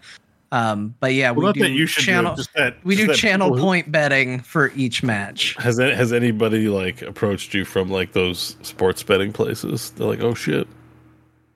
Like Uh, no, I, I but doubt they should. They I will should. definitely. If you were if you were coming to me with an offer of giving me money, the I, I have this is- like fantasy in my head a year, year later after John's doing this and John is like raking in uh, you know 500 grand a month on on, on like royalties from gambling. the whole thing's at a live casino now. you're, Yeah. just, you're just going to town. Just a giant screen. I would. I that. just like that people like it. I have people every week. Like I my favorite message that I've gotten and I've gotten versions of this, but someone just said, "John, you don't understand how important this has become to me. Like they've gotten so invested in the storyline. They're like, I No, know I've it's dumb, it. but I'm Yeah. really invested and I just need you to know how invested I am. I think it's that's it's great. like an actually like good product. Like like as I watch it, I get it. I'm like, yeah, let me just watch a few minutes of my friend's broadcast. I mean, you know, be nice thing to do. And then I I watch three matches, and I'm like, oh, how did you win? I'm like, it's a video game. This is like AI figuring itself out. Why am I like actually? Thinking that this someone's gonna win and it matters. well, it's Like, you do because it's all job people we providing- know. His commentary is amazing. John does really good It's the with color that. commentary is what does it. There's a storyline, a fantasy that you're kind of fulfilling while you do it, and it's incredible. I've only been able to see the archives. Seeing it live sounds like the jam, so I'm going to be there Wednesday. See how it all goes, Spe- especially because Yeah, my damn should. title's on the line. Good lord. yeah, Yeah, twice. You're, You're- gonna you're, you're the just OP character. Scott. Yeah. I don't. I don't know how I got there, but I'll. I'll come. I'll come ready to root for whatever happens to me. How about that? That's what we'll do. Nerf Jagger. Okay. Pay per view. Uh, John, you nerf me. also I- there will be nerfs. I will say that. I'm gonna be nerfing some people. you also did some final. Speaking of Final Fantasy, we talked a lot about that today. How's something's going on in 14? What's going on over there? Uh, that's 16. Oh, so, oh shit! The demo for 16 and all that. I totally forgot. Yeah, so I haven't played it yet. My so it turns out um, I was gonna just play the demo. I was like, I'll just play it real quick before core. But the demo for Final Fantasy 16 is the prologue for the game. Two and hours. progress will carry over to the actual game when it comes out. So it's not something that you go, oh, well, I got to replay through all of this. Like it will continue. So my plan is that uh, I'm going to stream it because the plan is to stream the entire game. So that is going to be happening next week. Next week is going to be a big Final Fantasy 16 week. I'm going to try and stream all of my time playing that game. I'm going to try and get the demo played uh, early in the week before Frog Wrestling, and then the game comes out on the 22nd. So I got to figure out how to get the PS5 set up to stream and all of that. And we're gonna be figuring that out. But uh, by all accounts, that game is phenomenal. It looks great. It's getting an insanely good reception. Yep. Um, people are really buzzing about it. I, I couldn't be more excited. So I'm gonna be doing content around that next week. Yeah, it's uh, it's enough hot, hot or uh, positive buzz that I'm I'm think I'm getting it day one. I'm just gonna get it. Why not? I have a PlayStation Five just sitting here. Why don't I play it? You know? I've heard it's awesome. Yeah, hearing good things, and I know it's you know we're talking mainly about a prologue and two hours, but people are like, "Holy shit, this is really good." Yeah, I've heard a lot of people that played those two hours and went, I'm so mad that I have to wait a week to play more. So It's almost That's like a a, sub sign. subcategory on YouTube and Twitch where You- you- people you think react there to should it. Be, you think so? This is play. Oh, I don't own a PlayStation. I can't play it. Okay. Yeah, no PS5 for you there. enjoy, Chief. your Final Fantasy 16. All right. I was about to say, you, you mean I should buy this day and date because it'd probably be a pretty good game to stream. Be a lot of interest. You'll in bring a console home with you if you do. if you go buy it day and date. Yeah. Unfortunately. Oops. Oops. Um, PC version though is work is on in the works. They've confirmed that, right? We just don't have a any uh, kind of no, I think they're still being cagey about it. Oh, I thought that was out. It's like it was. I think the original announcement said it was also coming to PC, and then that dropped off. And then they've been kind of like, hey, they're like, hey, is it coming out on PC? And they're like, you should buy a PS5 to play it. They're like, well, that doesn't answer the question. that doesn't tell Yeah, me. So I think we're going to hear about it at some point after the game has released. Yep. Well, there you go. Watch for the. I think it'll happen, but it'll be a bit. I think it'll. Uh, okay, let's. Oh, Bo, anything else do you play this week besides the hardcore D four? No other games. That's not, it. Not even any mobile games. Like nothing. Like I, heart of a champion. like I, if I'm awake, I am spending time playing Diablo or doing nothing. So I've literally done nothing else. Wow. I mean, look, I get it. You committed, and you committed hard. I barely, you know, I barely did what I barely ate and, and did what I needed to do to clean myself and all that stuff. yeah, just a little, just a Every little. now and then, Bo leans to the side, and Sephiroth's sword looks like he's wearing a weird eye patch. Yeah, it does a little bit. okay. Um, did your mom ever do like like uh, Cartman's mom and come in with like a poop tray or like a, bathroom, Well, no, she never she never did the poop tray thing, but it was a blessing having her around. She definitely made some meals that I wouldn't have been able to make for myself during that time. So That's great. I appreciate that from her. And you know, we did like do some groceries. Like I did spend a bit of time doing some life stuff, but at minimum, I'm like, okay, I'm ordering the groceries and I'll bring them up, but you put them away. Yep. that kind of thing. Like See you, mom. um I'll be, I'll be in sanctuary for the next foreseeable. Bye. well, the funny thing is, it's, it's not a see you mom. Like I, this is my. If you look here, like that's the kitchen, right? yeah. So like I'm right here. I'm in the. I'm not hidden in some basement or something like that. Like I, the torture is like plain view. Right. You know, Yeah. like it's she got full view of you. You come whole into the kitchen and you just see me here going like, but I'm talking to myself because like I'm streaming the whole time too. So it's like I'm not just playing a game. I'm talking to people. Like, oh, that demon Hmm. almost got me. Yeah. I wanted to say. I did want to say one other thing, but I can't remember now. It was just Yeah. like it was funny, but I. It's a lot. Everybody, give Bo a courtesy laugh because he's tired and he can't remember his joke. no, there was a- another like thing. I was like, oh, I need to share that, but um, I forgot it now. Yeah. You've definitely lost that lost it. But if it comes back, you blurt it out. You were ready for it when you're ready. Don't worry about it. Oh, that was the. Oh, I remember what I wanted to say. I, I wonder if they had a Megan Fox clip waiting for me. Oh, Oh yeah, yeah, that's I'm- right. I, I probably not. I mean, I think I'm I'm not at that level of you know. It's the Rikers and the Shrouds and those people who you know probably they made one, but yeah. she she read off people by name. So, and I'm assuming she wasn't there on set because it looked like it was produced. So, it had to have been done in advance for certain Certain names. streamers and Yeah. personalities. But I'm like. Maybe I mean, like maybe some uh, Diablo devs are listening, and maybe they're like, "Hey, you should put one for Gorath." But I did say it wasn't going to play up until two days before, so you know. Yeah. But still, all I all that to say is, I wonder if there's like a, you know, in attaining 100, I may not have got to it. You, you know, you listed all the things that might have happened had I died, you know, earlier, especially just before 100.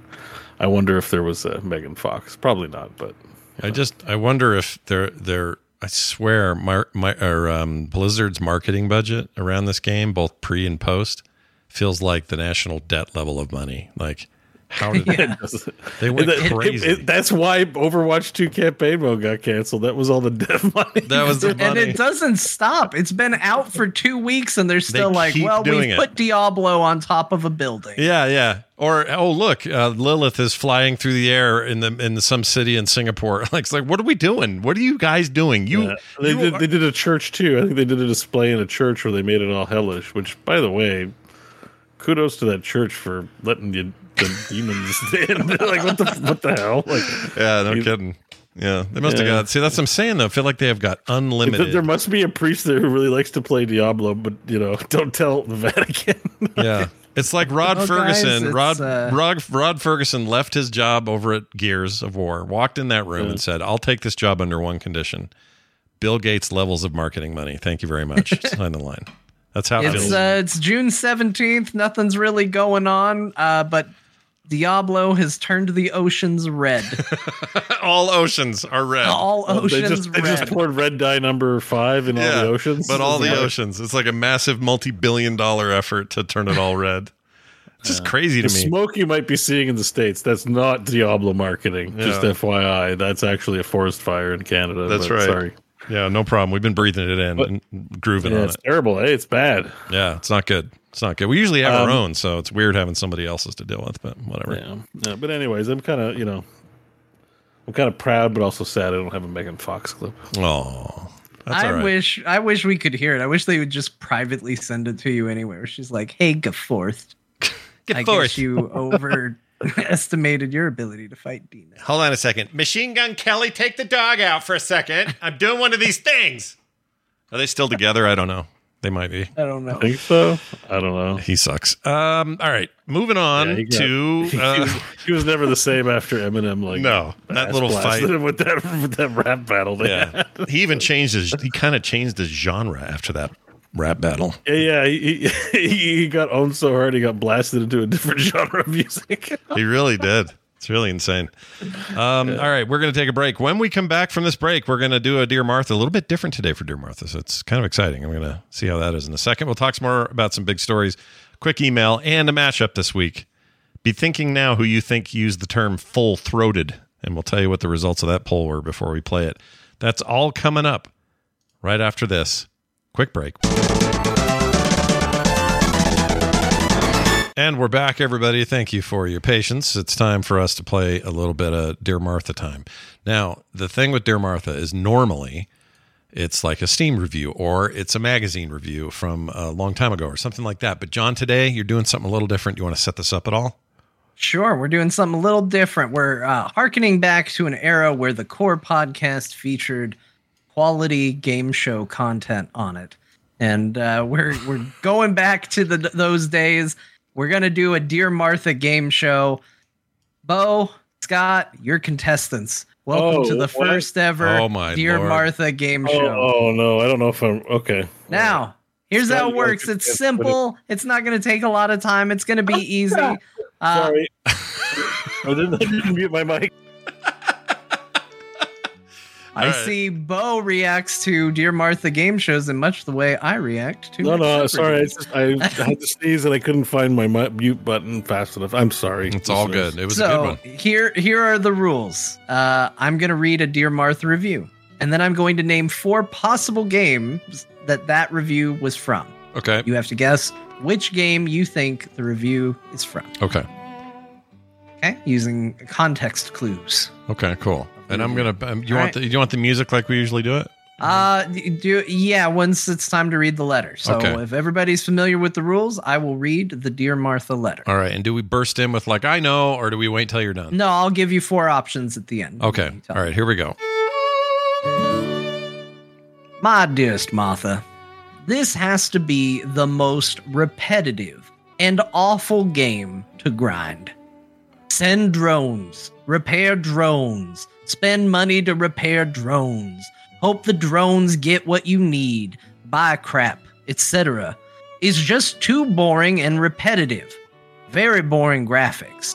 I'm sure this is great for some people, but I just found the mundane tasks all the time utterly boring and labor intensive. Too much work, effort for very little reward. This is on my block list. Never to play again. Yours in this life and the next. Core Marine 99. Okay. Give us our right. four. I have So an there- idea, but I want to hear the four. There's there's your review. I'm gonna name four titles now, and it is a review for one of these games. Okay. Um, your first option is the game Mob Factory. okay. Option two, Clone Drone in the Danger Zone. These are all actual games. These are all probably. Okay. Um, Probably. option number three is Watch Dogs 2. okay. And option number four, Once Upon a Time. I want it to be once upon a time, but I don't think it's Well, gonna it be. might be. I, Okay, the so- drones. let's Um, uh let's go with Scott first. Which game do you think it's I'm gonna say it's the. if, uh, if you need me to repeat the options, I will. give me the one- what's the Ubisoft one again? It's uh Mob Factory, yeah Clone Drone in the Danger Zone, yeah.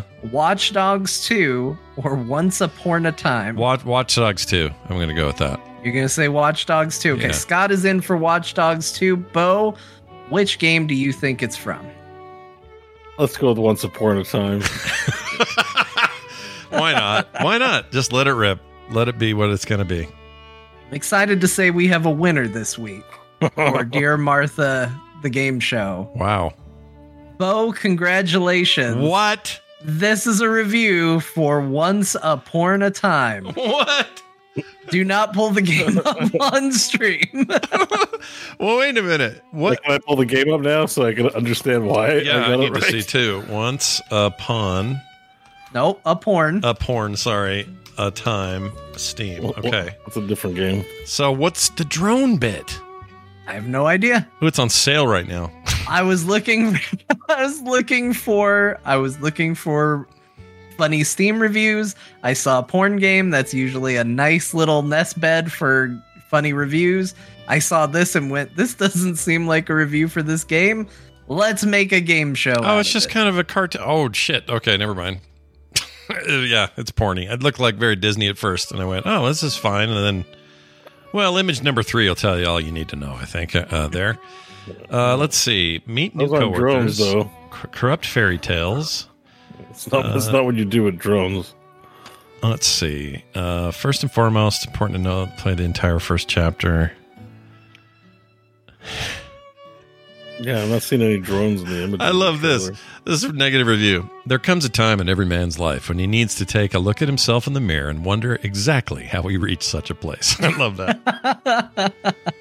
All right, I'm shocked by this. There must be drones, though, right? There must I, be.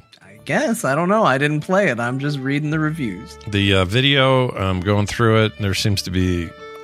Goodness. All right. Uh, there's a bomb going off. I don't see any drones. That's crazy. Are you sure this guy played this game? Feels like he's reading something else. This dude. I guess not. All right. Well, that was fascinating. I like that a lot. Thanks for that, John. Yeah, that was fun. It was like a return to the the old uh, core days when we had little contests here and there. So what is it? We call it Dear Martheperty. Yeah, Martha Epperty.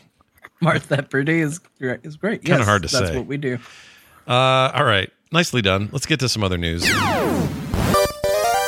Uh, you want to pay 15 bucks for PVE and Overwatch 2? I got good news for you. You can do that. Uh, to add insult to injury, in my opinion, they stopped doing the uh, the cool Overwatch PvP or PVE they had planned, and instead now we'll give you uh, kind of watered down PVE content for 15 bucks. So enjoy. I mean, you can pay more than 15 bucks if you want. yeah, You can also pay 40 bucks for it. yeah, because then you get what a bunch of shit. You get a bunch of yep, that's right. free to play shit. Um, it's fine. Look, I get a free to play game's going to have some some of this, and I actually assumed that the even the good stuff we thought we were going to get, I assumed that was going to cost me money. So, I guess this isn't that different. I don't know what it was. It cost. makes a lot of sense, but it is. I mean, it's just, it does not look good to go, hey, that thing we promised we were going to give you isn't coming. Hey, here's the makeup for it. Now, please give us money for it. Yeah, it's another weird look, right? Yeah. They'll probably get it. I mean, I don't know what else they would. Why did my controller just freak out? Let's put that over there. I don't like what that just did. it like jumped off the table almost. Okay, there we go. Uh, yeah, I don't like it either. It's a bad look. Uh, WoW might also be getting some microtransaction stuff in the form of their trading post uh, content, which I thought was pretty cool. while I was playing.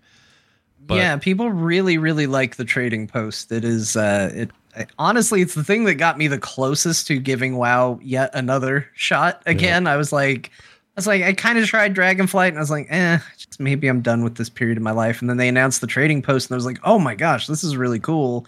The amount of times I wish the trading post had been in there when I played was very high. Mhm. Um, but there's now been data mined a piles of currency, the currency you use at the trading post, in various quantities, much like a lowest bonus, best value type form.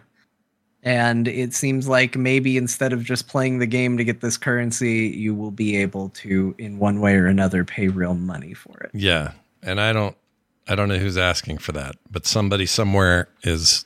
Bobby Kotick Cobby? is asking for that. Yeah, character named Kabi Botik has asked for Yep. this, and uh, boy, howdy, is he going to get it? So anyway, that seems to be a thing, and no one's happy about it. Uh, we also got a first look at Armored Core Six. Uh, it's not a ton. I was hoping for more, to be honest, but it's enough for me to already. I was already convinced I'm going to get this. I love the Armored Core games. Um, I didn't even. I mean, back in those days, Souls like weren't a thing yet, and these aren't Souls likes, but you know, it's from software. It's like their legacy for me at the time was Armored Core.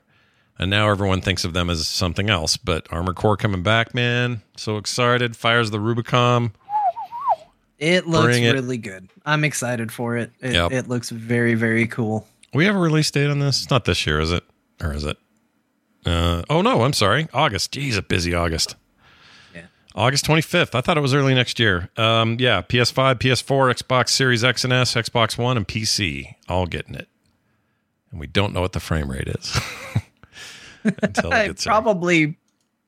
I don't know. I don't I don't know. They use a lot of environmental tricks to have sparse areas, and I'll bet this is 60 on a console. It Oh, well, doesn't look like it's trying to be overly technical with its look. It looks like a stylized game. Yeah, and, and yeah, there's something about that that gives me hope. At least for the new, for the current gen, not the old gen. The old gen's probably screwed, but whatever.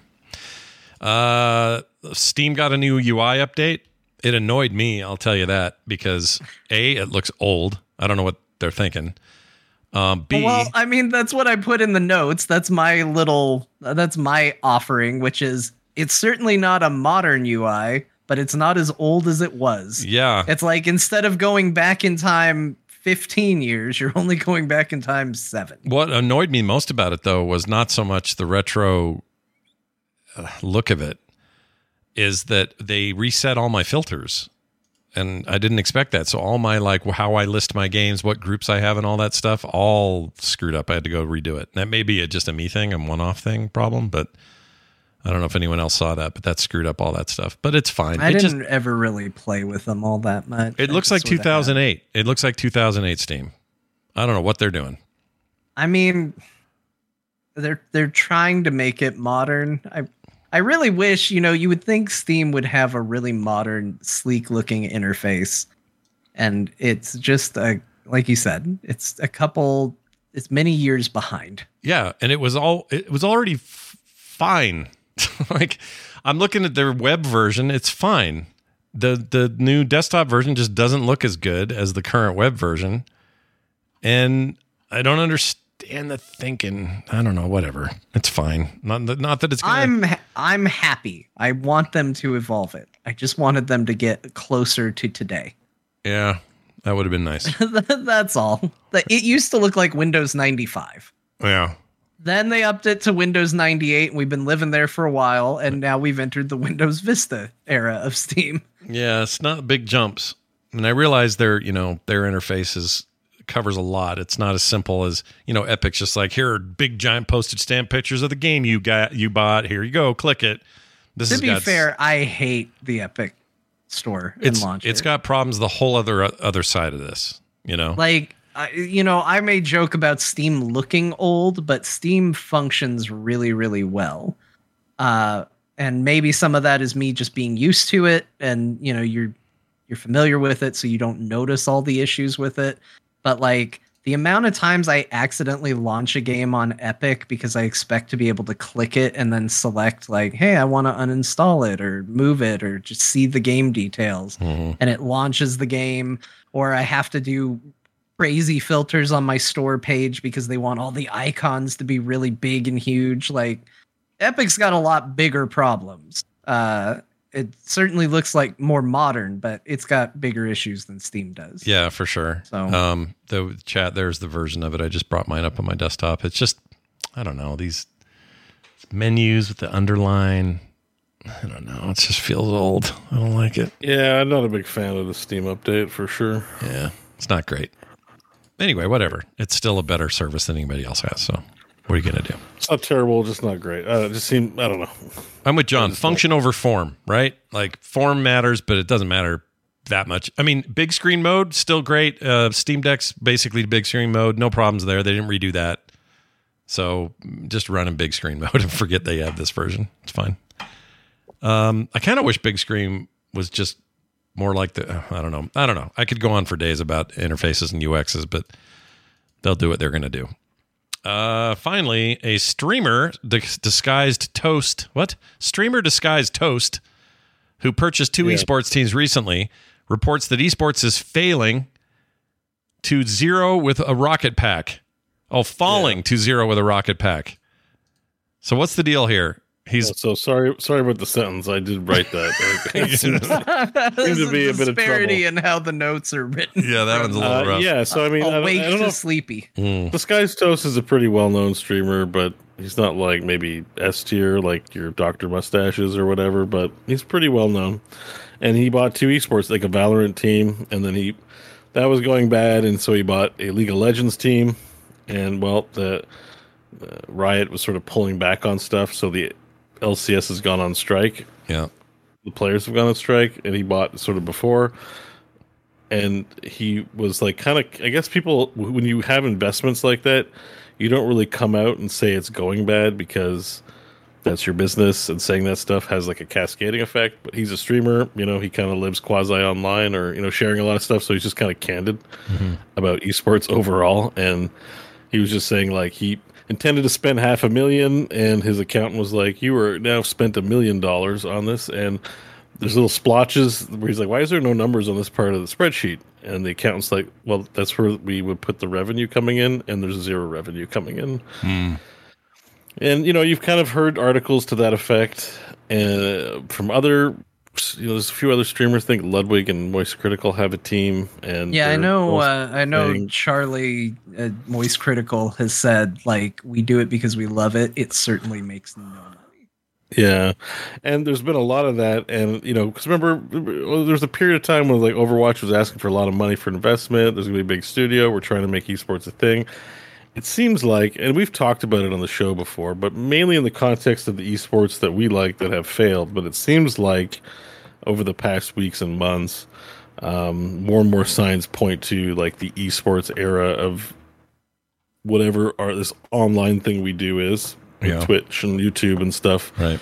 is like drawing to a close. Like there's it just makes me sad. Like I know Trikslyr went over to uh hang out with Khaldor in Germany and they're doing a HOTS tournament, you know, for fun. There's still gonna be community driven stuff, but it looks like in it looks like a investment in a team, like if you want to get into esports or be a competitor, looks like that era is like kind of on the way out.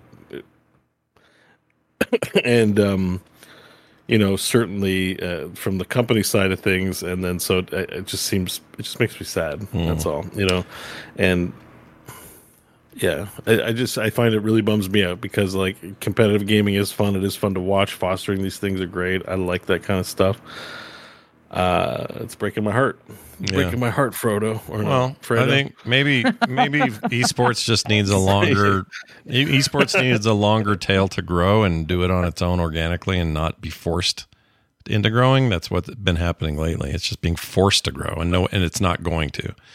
So let it like I think there's, there's a there's a middle ground there where like they have to invest in it. I think they're I think investment's getting withdrawn. I think that's why stuff like Overwatch League wanted outsiders to invest money because it was going to zero. So why not sink someone else with the cost than the game developer, right? right, So- right, right. and maybe it doesn't need the game developer involvement. I think that's what ruined it.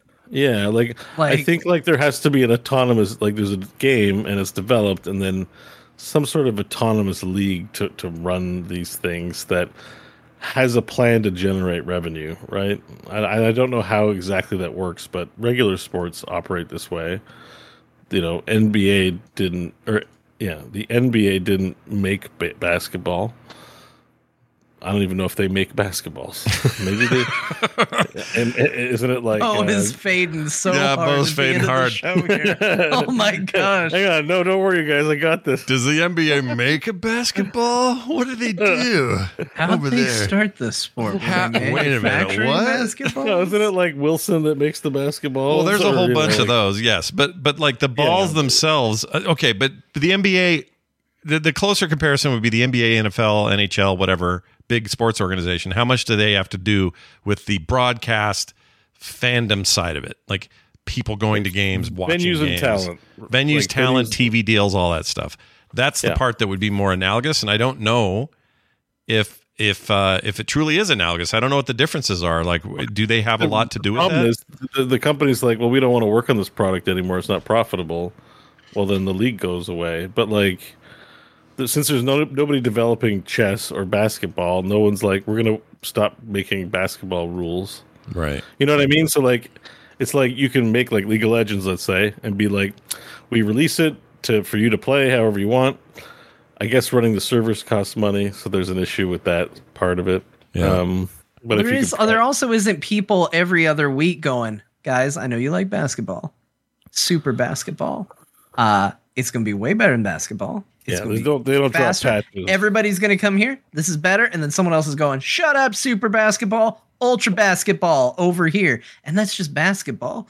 There's like three of those for every single sport. And then you've got other people just sitting there cooking for years going, Oh, I know. There's super basketball and ultra basketball, but I'm gonna there's there's super ball and uh, super ultra ball, and we're gonna make it, and we're we're gonna be the esport. Like it's a different kind of competition. Mhm. Like Mm. sports are kind of an established thing, and uh, they're almost like their own little unique monopolies in a weird sort of way. You know, it's not like there's a bunch of different competing basketball brands uh, that are all trying to get your basketball dollars, but that's how it is in video games. Mhm. Like it's it's not just like well, there's a shooter esport and there's a Dota style esport and there's like there's competition within each of these, which all have their own segmented audience, which is already a segmented audience from the people who play it.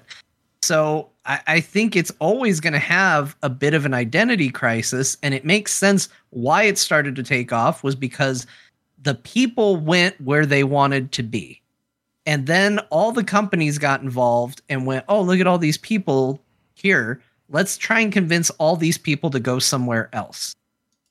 Yeah. And it has slowly fallen apart and eroded from there because you can try and bring new people in. I'm not trying to say that nobody new ever came into esports, but the people kind of decided that like okay starcraft is what we watch. Yeah. starcraft fighting games like people were going where they wanted to be.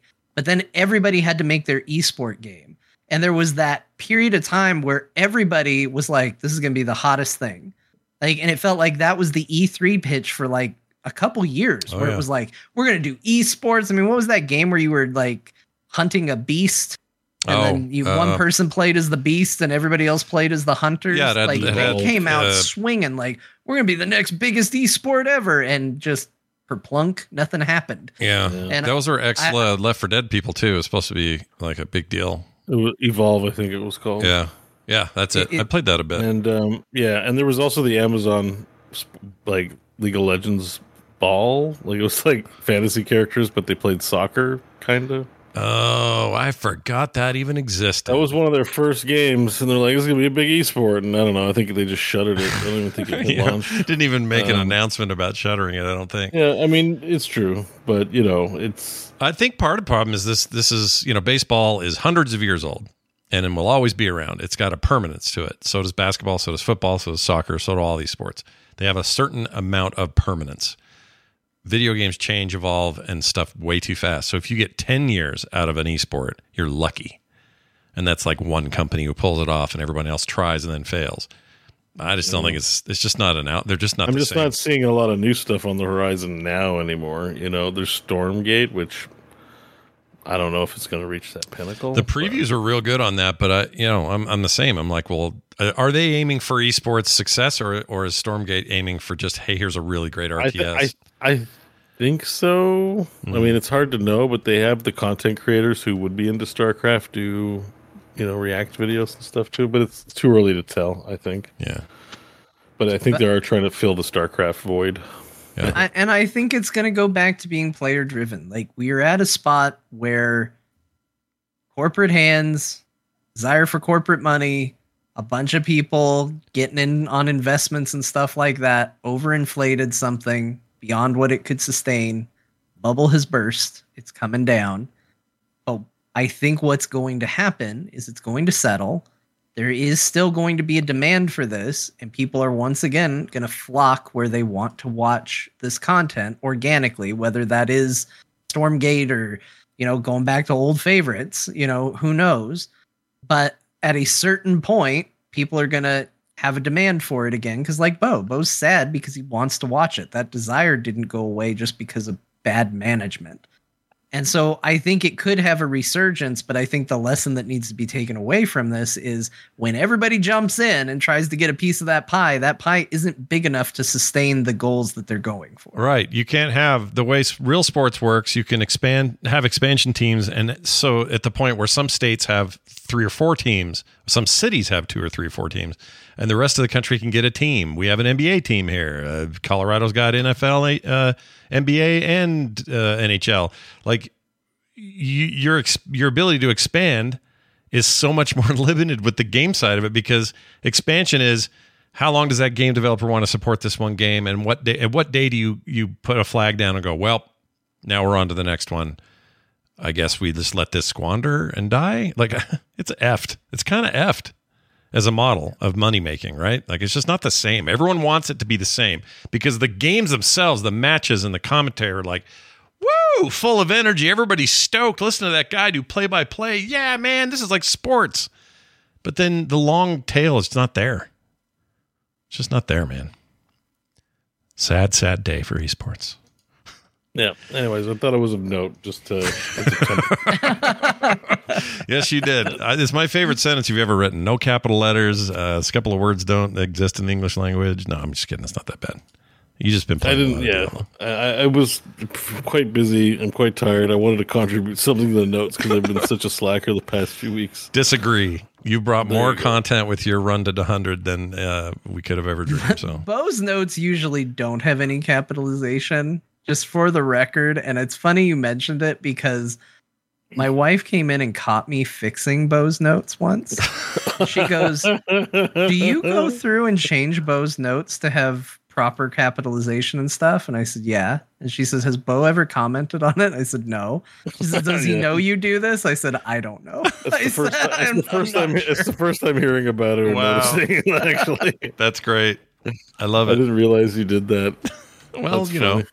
I know that some people do it to me all the time because I am always screwing up. Whatever, you're just in there th- writing thoughts. You're not, a, you know, we're not supposed to edit in real time, are we? are we? Yeah, I, I got over my need to. it's write my thing. Properly. It's It's a it's, John my hang up. It's not a flaw with Bo. It's not a flaw with you. It's a flaw with me. Yeah, it's a John thing. I know how to do it. I just get lazy because I think in, if if I'm writing on the internet, I got to write lazier. Yeah, that's the rule. Nobody's serious about this thing, this internet thing we're doing. All right, we're going to do a mashup. It's going to close us out today, and it's going to be amazing. This is from Jamie. Jamie's been killing it. He uh, said "full throated" was the line, and we and the contest was who did it. Well, fifty-eight percent of you think I did. Uh, Twenty-seven percent say Bo, and fifteen percent say John. I have no idea. I think I voted for Bo. I, I really don't know. I'm gonna metagame this and say Scott because I don't think he would do both three weeks in a row. yeah. Uh, so this is my metagame. I don't think I said it. It sounds like a Bo thing, but I don't think he'd do three weeks in a row Bo. So I'm gonna say it's a Scott. Oh, look at you. This is Scott went full throated. the real, the real esport is what John just did. This is amazing. Yeah, All right. It's the metagame. It's the metagame. Well, let's find out uh, as I hit play on this week's full throated mashup. I'm sorry, but I could not find any notable person or public figure named Bo Schwartz in my Oh, database. Fuck you, ChatGPT.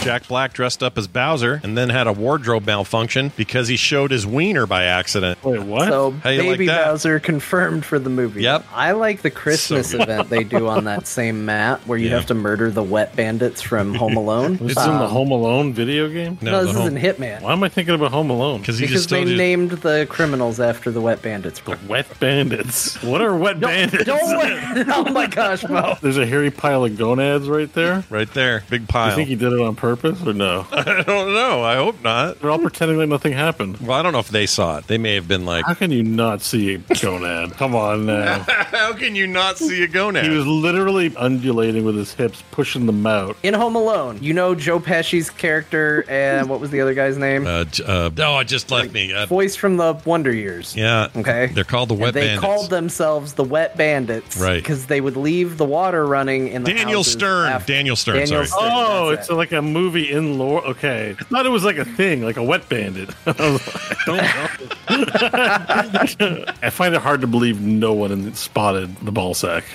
So, well, someone did because they blurred it. It's like a You know, movie where draft. you know just stuff showed like that truck is Uh, in the Lord of excuse the me, Rings. Jack. We can see the Mushroom Kingdom. I always get the name mixed up with that fish guy who does it with the lady. The Shape of Water, Shape of Water, Water Shape, whatever it is. I don't know. I saw that movie. She did have sex with that. She fish. totally had fish man sex. Uh, moving on. That was a They by have the way. sex in the water. Well, it's the only place. Yeah, they fill up a room, Yeah. a room in a house, and have sex in the room in the house. yeah. Isn't that like adjacent to shitting in the lake? like, wouldn't you want to not have sex in the water? Look at the butthole these things have. Look at that. It's like a. a Oh yeah, they've got holes. I didn't know that. Hey, they got two poop holes. There's one hole above the other one. That's the. I think they're all female, and that's a J hole. I've done some anal. I've done some anal. Well, Richard. Man, Grant that's where you draw the line. You're like, I'll shit in the lake, but you have sex in there. No, I'm but out. this movie won like an Academy Award. Meanwhile, I'm getting raked over the coals every day on Twitter. But but you know, this, but yeah, see- sure. There's like a little see, bit of jizz and leftovers in the water, and now it's all good. Academy Award. But for see, you actually shat in a lake. They've never really had sex in a house. Yeah, but that fish pooped in his lake, right? Like, where else is he going? It's a game called Refractory. Now, or sorry, Refactory, not Refractory. That's a different thing. Uh, I was gonna say I can play that game without any mobile. yeah. Speaking of speedrunners, he's ready to rock. Yeah. Uh, but this. Oh, I only play it about once a day. Yeah, there's an energy mechanic, but you know, Sure. it's not in your face about it. Yeah, I hope it's not in my face. Anyway, the point is Refactory. I don't know what you guys are joking about. Oh, re- have you heard of the refractory period, Bo? no idea. Oh, it's a refractory period. refractory period. Here's what it is in a very technical way. The refractory period is the span of time after having an orgasm during in which a person is not sexually responsive. So that's It's it. like a concussion for your penis. yeah, and the la- technically the lady. Everyone always thinks it's dudes, but ladies can have it too. They're like, Okay, it's like a concussion for your penis or your um, Your Virginia. clitoris. yeah, oh, okay, or that. I don't think I don't think ladies have a Virginia, but clitoris, maybe labia, vulva, one of those things is Sure. not there. Okay, those are great. I think I could easily recommend this at 19, like full throated recommendation. Damn it, there it is. Oh, Yeah, my entire throat, not just the little piece. I, you know, I, I reserve my throat. uh, Is that a new ranking system? I give this half throat recommendation. yeah, how much of my throat are you willing to uh, take at the moment? All right. So the votes were correct. I just thought it was Bo. And I don't know why. I don't know why I thought that. That was a good Well, I one, though. mean, I, I know why. Because like, how dirty and filthy am I? Oh my god! I know, right? And we didn't. I don't remember hmm. talking about lady in the water, fish in the water thing. I don't Yeah, remember forgot. that. I don't remember that conversation either. at Most all. of I most of these I forget. yeah, I think at first when we first started doing, I was remembering, but yeah. Mm, he's unearthing. I think stuff that's much older. I do remember you hitting a wall on the wet the wet bandits. I remember that being Yeah, I do remember that conversation. I don't forgot remember they were you called, forgetting what refractory period Right. was. That was that was an exciting rediscovery for me. that you had no idea what that I, was. I don't think Yeah. I ever heard of a refractory period. really that was news to you. Yeah, Okay. that was news. I learned that day. You don't have one. You you just keep going. You're ready It's for okay. the next one. Well, I guess I have one. I just called it. I'm tired. I'm tired. I just called it. I'm I just need. I just need a few minutes, and we'll go again. All right. I need some Chinese food. we'll be good to go. Yeah, you'll be fine. Ooh, gross. All right, uh, that is going to do it for today's show. But I would remind you It's all, gross. It's just a bit it's not food. really gross. You know, sex is a thing. It's real. It's a natural thing to do. How we're all here. Now, yeah, but that's also a great transition for me to tell people that we need your support over at patreon.com slash core show. Like these new people, Fun Bobby, Semsi, Jared Travis, David Tripp, Sean Ke- or John Kelly. Ooh, I wonder if that's from NYPD Blue. Uh, Seb and Thomas Lambert, all brand new patrons uh, who have uh, signed up this week and uh, decided that this is the show they would like to back. Would you like to back it? Would you like no commercials ever, art in the mail, pre show content every week, monthly benefits like monthly host shows, that sort of thing? Well, good news, you can do it. Whose turn is it this month? Is it mine? Uh, Uh, well, John- it was mine. I already did it. Though. You did yours, but you did. That's my turn. Is it your turn? I can't I, remember. did- I went first. Scott, you in second. I think. so it'll and be Bo's John. turn in July. Oh, oh, because John already did June. Yeah. Right. Okay. This is correct. What John has said, we should write this down somewhere, though, so we remember the time. Anyway. Put in the show notes for now. Yeah, it'll all work out. Uh, anyway, so that's the deal. These people are are, are uh, here to support us. Will you be? Send o- send your uh, love to us at patreon.com slash core show, and we would really appreciate it. You can find everything at frogpants.com slash core. And a reminder, we talk a lot about how Core Daily goes up every day on YouTube. Uh, you can find that at frogpants.tv if you want to watch the video version. But if you're looking for an audio feed, it's a separate feed. And I didn't mush it in with the other one because I didn't want to force people to get spammed. If you want it, you know you want it and you go get it. If you don't want it, I don't want to force it on you. So that separate feed is available on the site, frogpants.com slash core, and should start popping in directories around, you know, Spotify and Apple and all that eventually. But uh, right now, you just kind of, you know, manually put it in there. So if you want the audio version, it's there for you. Video's linked there as well. That's frogpants.com slash core. Uh, I think that's it. Grandma, take it away with your telling us what we played business, will you please? All right, well, you probably assumed Diablo 4, so you probably assumed correct because all three of them played that video game. Mostly Bo, though. Scott played Super Mega Baseball 4. He also played 10 90s RPGs, which, you know, he named like three of them. So the others remain a mystery. Uh, but a couple that he wrote down so I can remember is Dragon Quest. Looks like two. Think it's 11. It's 11, Uh, your yeah. your Roman numerals then are I I for 11, I see. Let me hold on. Let me do a test live. Is it just a one and I'm reading it poorly, or did you write I I? It's- nope, that's what a one looks like. Yep, if they're both ones, it's 11. uh, I also thought you were talking about 14 earlier. You weren't. You were talking about 16. I hate Roman numerals. All right, continue. So hate So 'em. just to be clear, the way you do a Roman numeral 11 is I I. no, I. That's two. Oh shit! You're right. What was I doing? That's means what I'm two. asking, Scott, because it's the funniest thing in the world to me. I don't know what I was thinking. That's supposed to be You 11. wrote- It must have been Dragon- two. It must Dragon have been Quest two. I I for Dragon Quest 11. Shit. Don't ask me. I don't know. See, if I'd have just done that there, that would have done it, right? You would have. That would have done it. Gosh dang it! I hate Roman numerals. Screw He the also Romans. played Yakuza Like a Dragon and Cassette Beast. That's the Pokemon one. yeah. And John, he he installed garlic on something. Go back and listen; it's fun. And he's playing WWE 2K23, and there's a free pay per view next week. And he's going to be playing fun. He's, his section was really about things he might do one day. and uh, Bo played Diablo 4. Yeah, we yep, we got that one. Uh, all right, that's gonna do it for today's Hey, show. can we thank our patrons? Yeah, go ahead. What are gonna say? Did we thank our new patron? oh yeah, we did all that. Yeah, we did. We did. I'm sorry you missed I, I might have, I might have fallen asleep at some point and not Look, realized it. I don't blame you for any of this, and you will never be judged for it. You played a lot of video games, and you're tired. Okay, it's fine if you miss a few things. It really is. Uh, just you know, now now that uh, how's work right now? Do you just walk in there and go, "Hey, Bo, uh, Bo, Bo, we need those papers. We need the Penske file," and you're like, "Oh, Uh, yeah, I'm just. Uh, I'm kind of just like hiding. I'm like I'm busy doing. No one's really no one's tracking." uh, You're come good. to my desk too much. So Okay, good. I'm just like That's good. I'm like you know just close my eyes, not sleeping, just relaxing them. Sounds like emails. It actually kind of sounds nice. You know, I'm sure it isn't, but it sounds nice. We've got to let Bo go to sleep. Yeah, Scott. he's going to go soon. gonna he's going to fall apart if we don't. So we're going to go now. Thank you all for listening. We'll see you next time for more. And check out Core Daily each and every day. We'll see you then.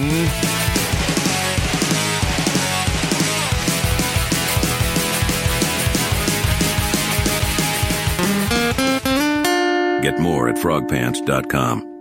Done. Hey, it's Paige DeSorbo from Giggly Squad. High quality fashion without the price tag. Say hello to Quince. I'm snagging high-end essentials like cozy cashmere sweaters, sleek leather jackets, fine jewelry, and so much more. With Quince being 50 to 80% less than similar brands. And they partner with factories that prioritize safe, ethical, and responsible manufacturing. I love that. Luxury quality within reach. Go to quince.com slash style to get free shipping and 365 day returns on your next order. Quince.com slash style.